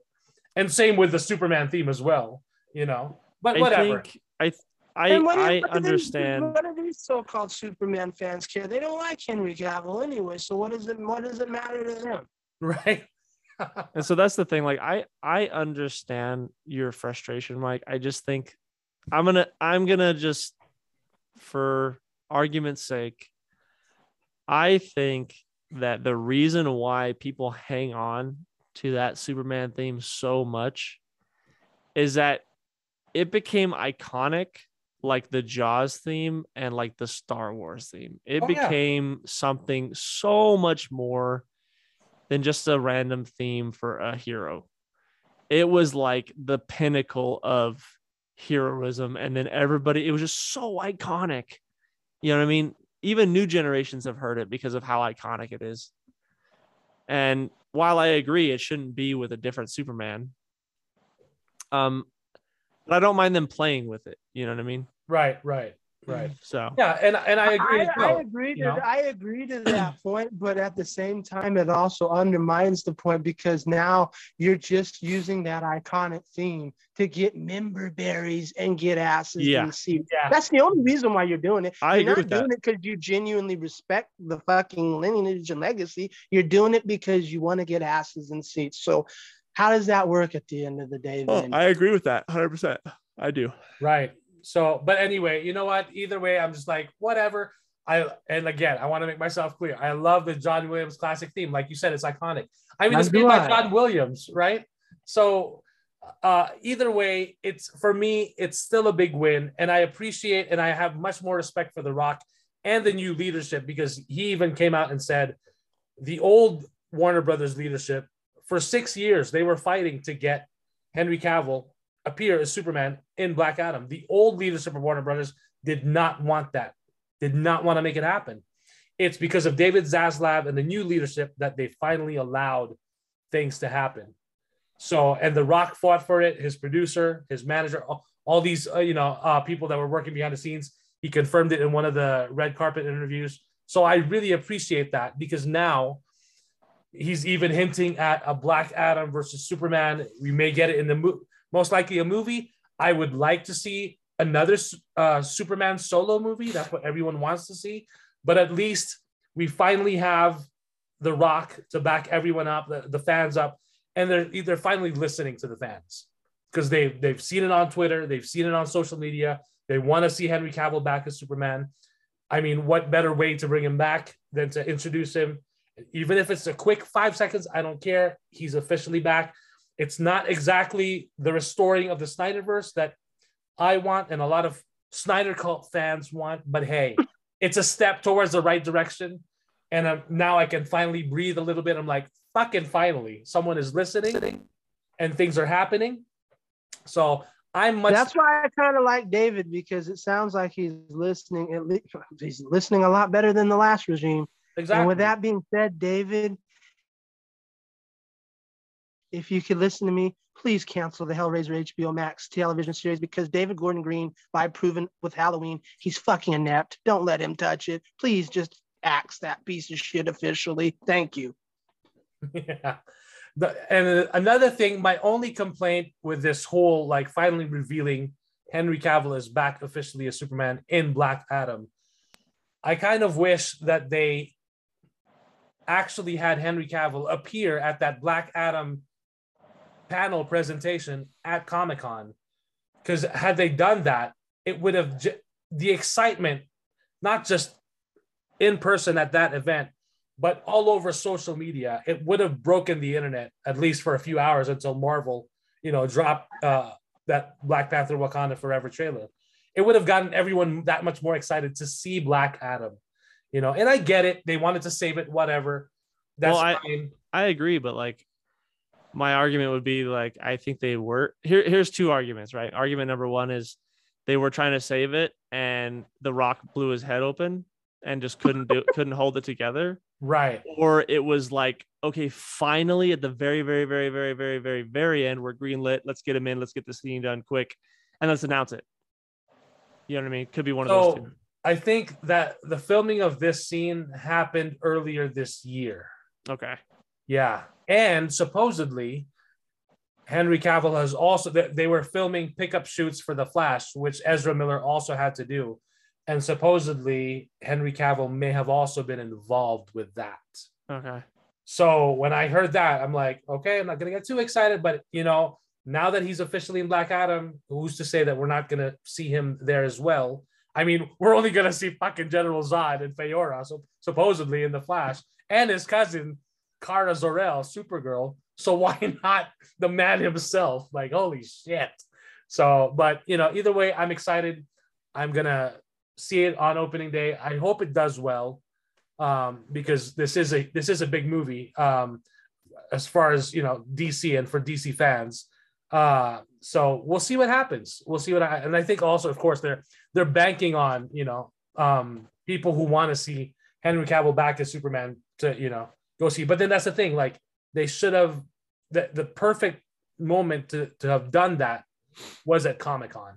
and Yeah. actually have you know blow everyone's minds off and have Henry Cavill have uh, The Rock introduce Henry Cavill on stage back officially as Superman. But oh well, it already happened. That's fine. We're moving on now. So here we go. Uh, hopefully, this does lead to a solo Superman movie. Black Adam versus Superman. We got to get Shazam in there somehow. So, but yeah, for those of you who are listening, if you have not seen the Shazam Superman animated movie on HBO Max, check it out. It may give you a good idea if we do get something like that in live action. Just imagine how awesome, and as a full length movie, just imagine how awesome it could be. So, there you go. That's pretty much it. That's the show. It's it's great to to be back and to to have you back, Pinhead, even for a, for an episode. So hopefully we uh we get to have you Yeah, I'll probably be back on the next one too. So Yeah, Oh, baby. nice. granted is my internet doesn't keep crashing into the fucking sea like the lost city of Atlantis, but Oh, I thought it did good. This I thought it did good. Honestly. well at Yeah. the last right here, right at this last act, it keeps fucking up. It's pissing me off, but it's all good. It, it's it- what it is. it's We're done pretty wrapping well. up, so it doesn't matter. So but I probably will be back for the next episode because I gotta talk about what happened on my birthday, and if I get to see Barbarian, I gotta talk about it. So. Absolutely, bro. Nice. because I can't believe it's actually coming this quickly to HBO Max. Oh yeah. Speaking So- of birthdays, the podcast we uh just celebrated two years of podcasting last September 30th, Oh my gosh, has it been that long International? Podcast Day. That's what I said, Jester. I was like, no. So two it's, years. it's been two years. So Wow. belated happy birthday to the podcast. Thank you to all the listeners, all the viewers who are watching, or the, the, the few that are. Do we still have an audience? I can't remember. Oh yeah, we do. Yeah, really We do. Really? Yeah. You still get comments and stuff? Um, not co- I haven't uploaded a video in a while, mostly Okay. just audio. Okay. But yeah, we're still getting we're still getting uh uh listens and views. So I mean that's pretty cool. I genuinely want to say thank you to whoever's listening to this. Like, that's really sweet of you guys to like listen to us just ramble for two hours, three I know. I appreciate you guys sitting through this fucking monotonous, crazy shit because you're better cool. men than we are. I tell you. that's awesome. and man. women, and women. I, I'm sure we got some ladies who like our foul, my foul mouth, especially. and at that moment when they heard that, they'd be like, "That's it, I'm done." He said ill about our shield. Fuck him. Well, alrighty. Thank you guys for listening. Thank you Thank guys you. for joining me. It's been fun. so much Yep. fun. Um, We missed you, Korea. quite the golden age. I mean, quite the quite a time to have House of the Dragon, Andor, Rings of Power. I whatever you say, She-Hulk, or, or all these just so much content at the same. Hellraiser, Halloween. We're just Yeah, living it up over here. exactly. So, Yeah. Alrighty. See y'all soon. Thank you again. Stay Peace. safe out there. Thank you guys. Bye bye.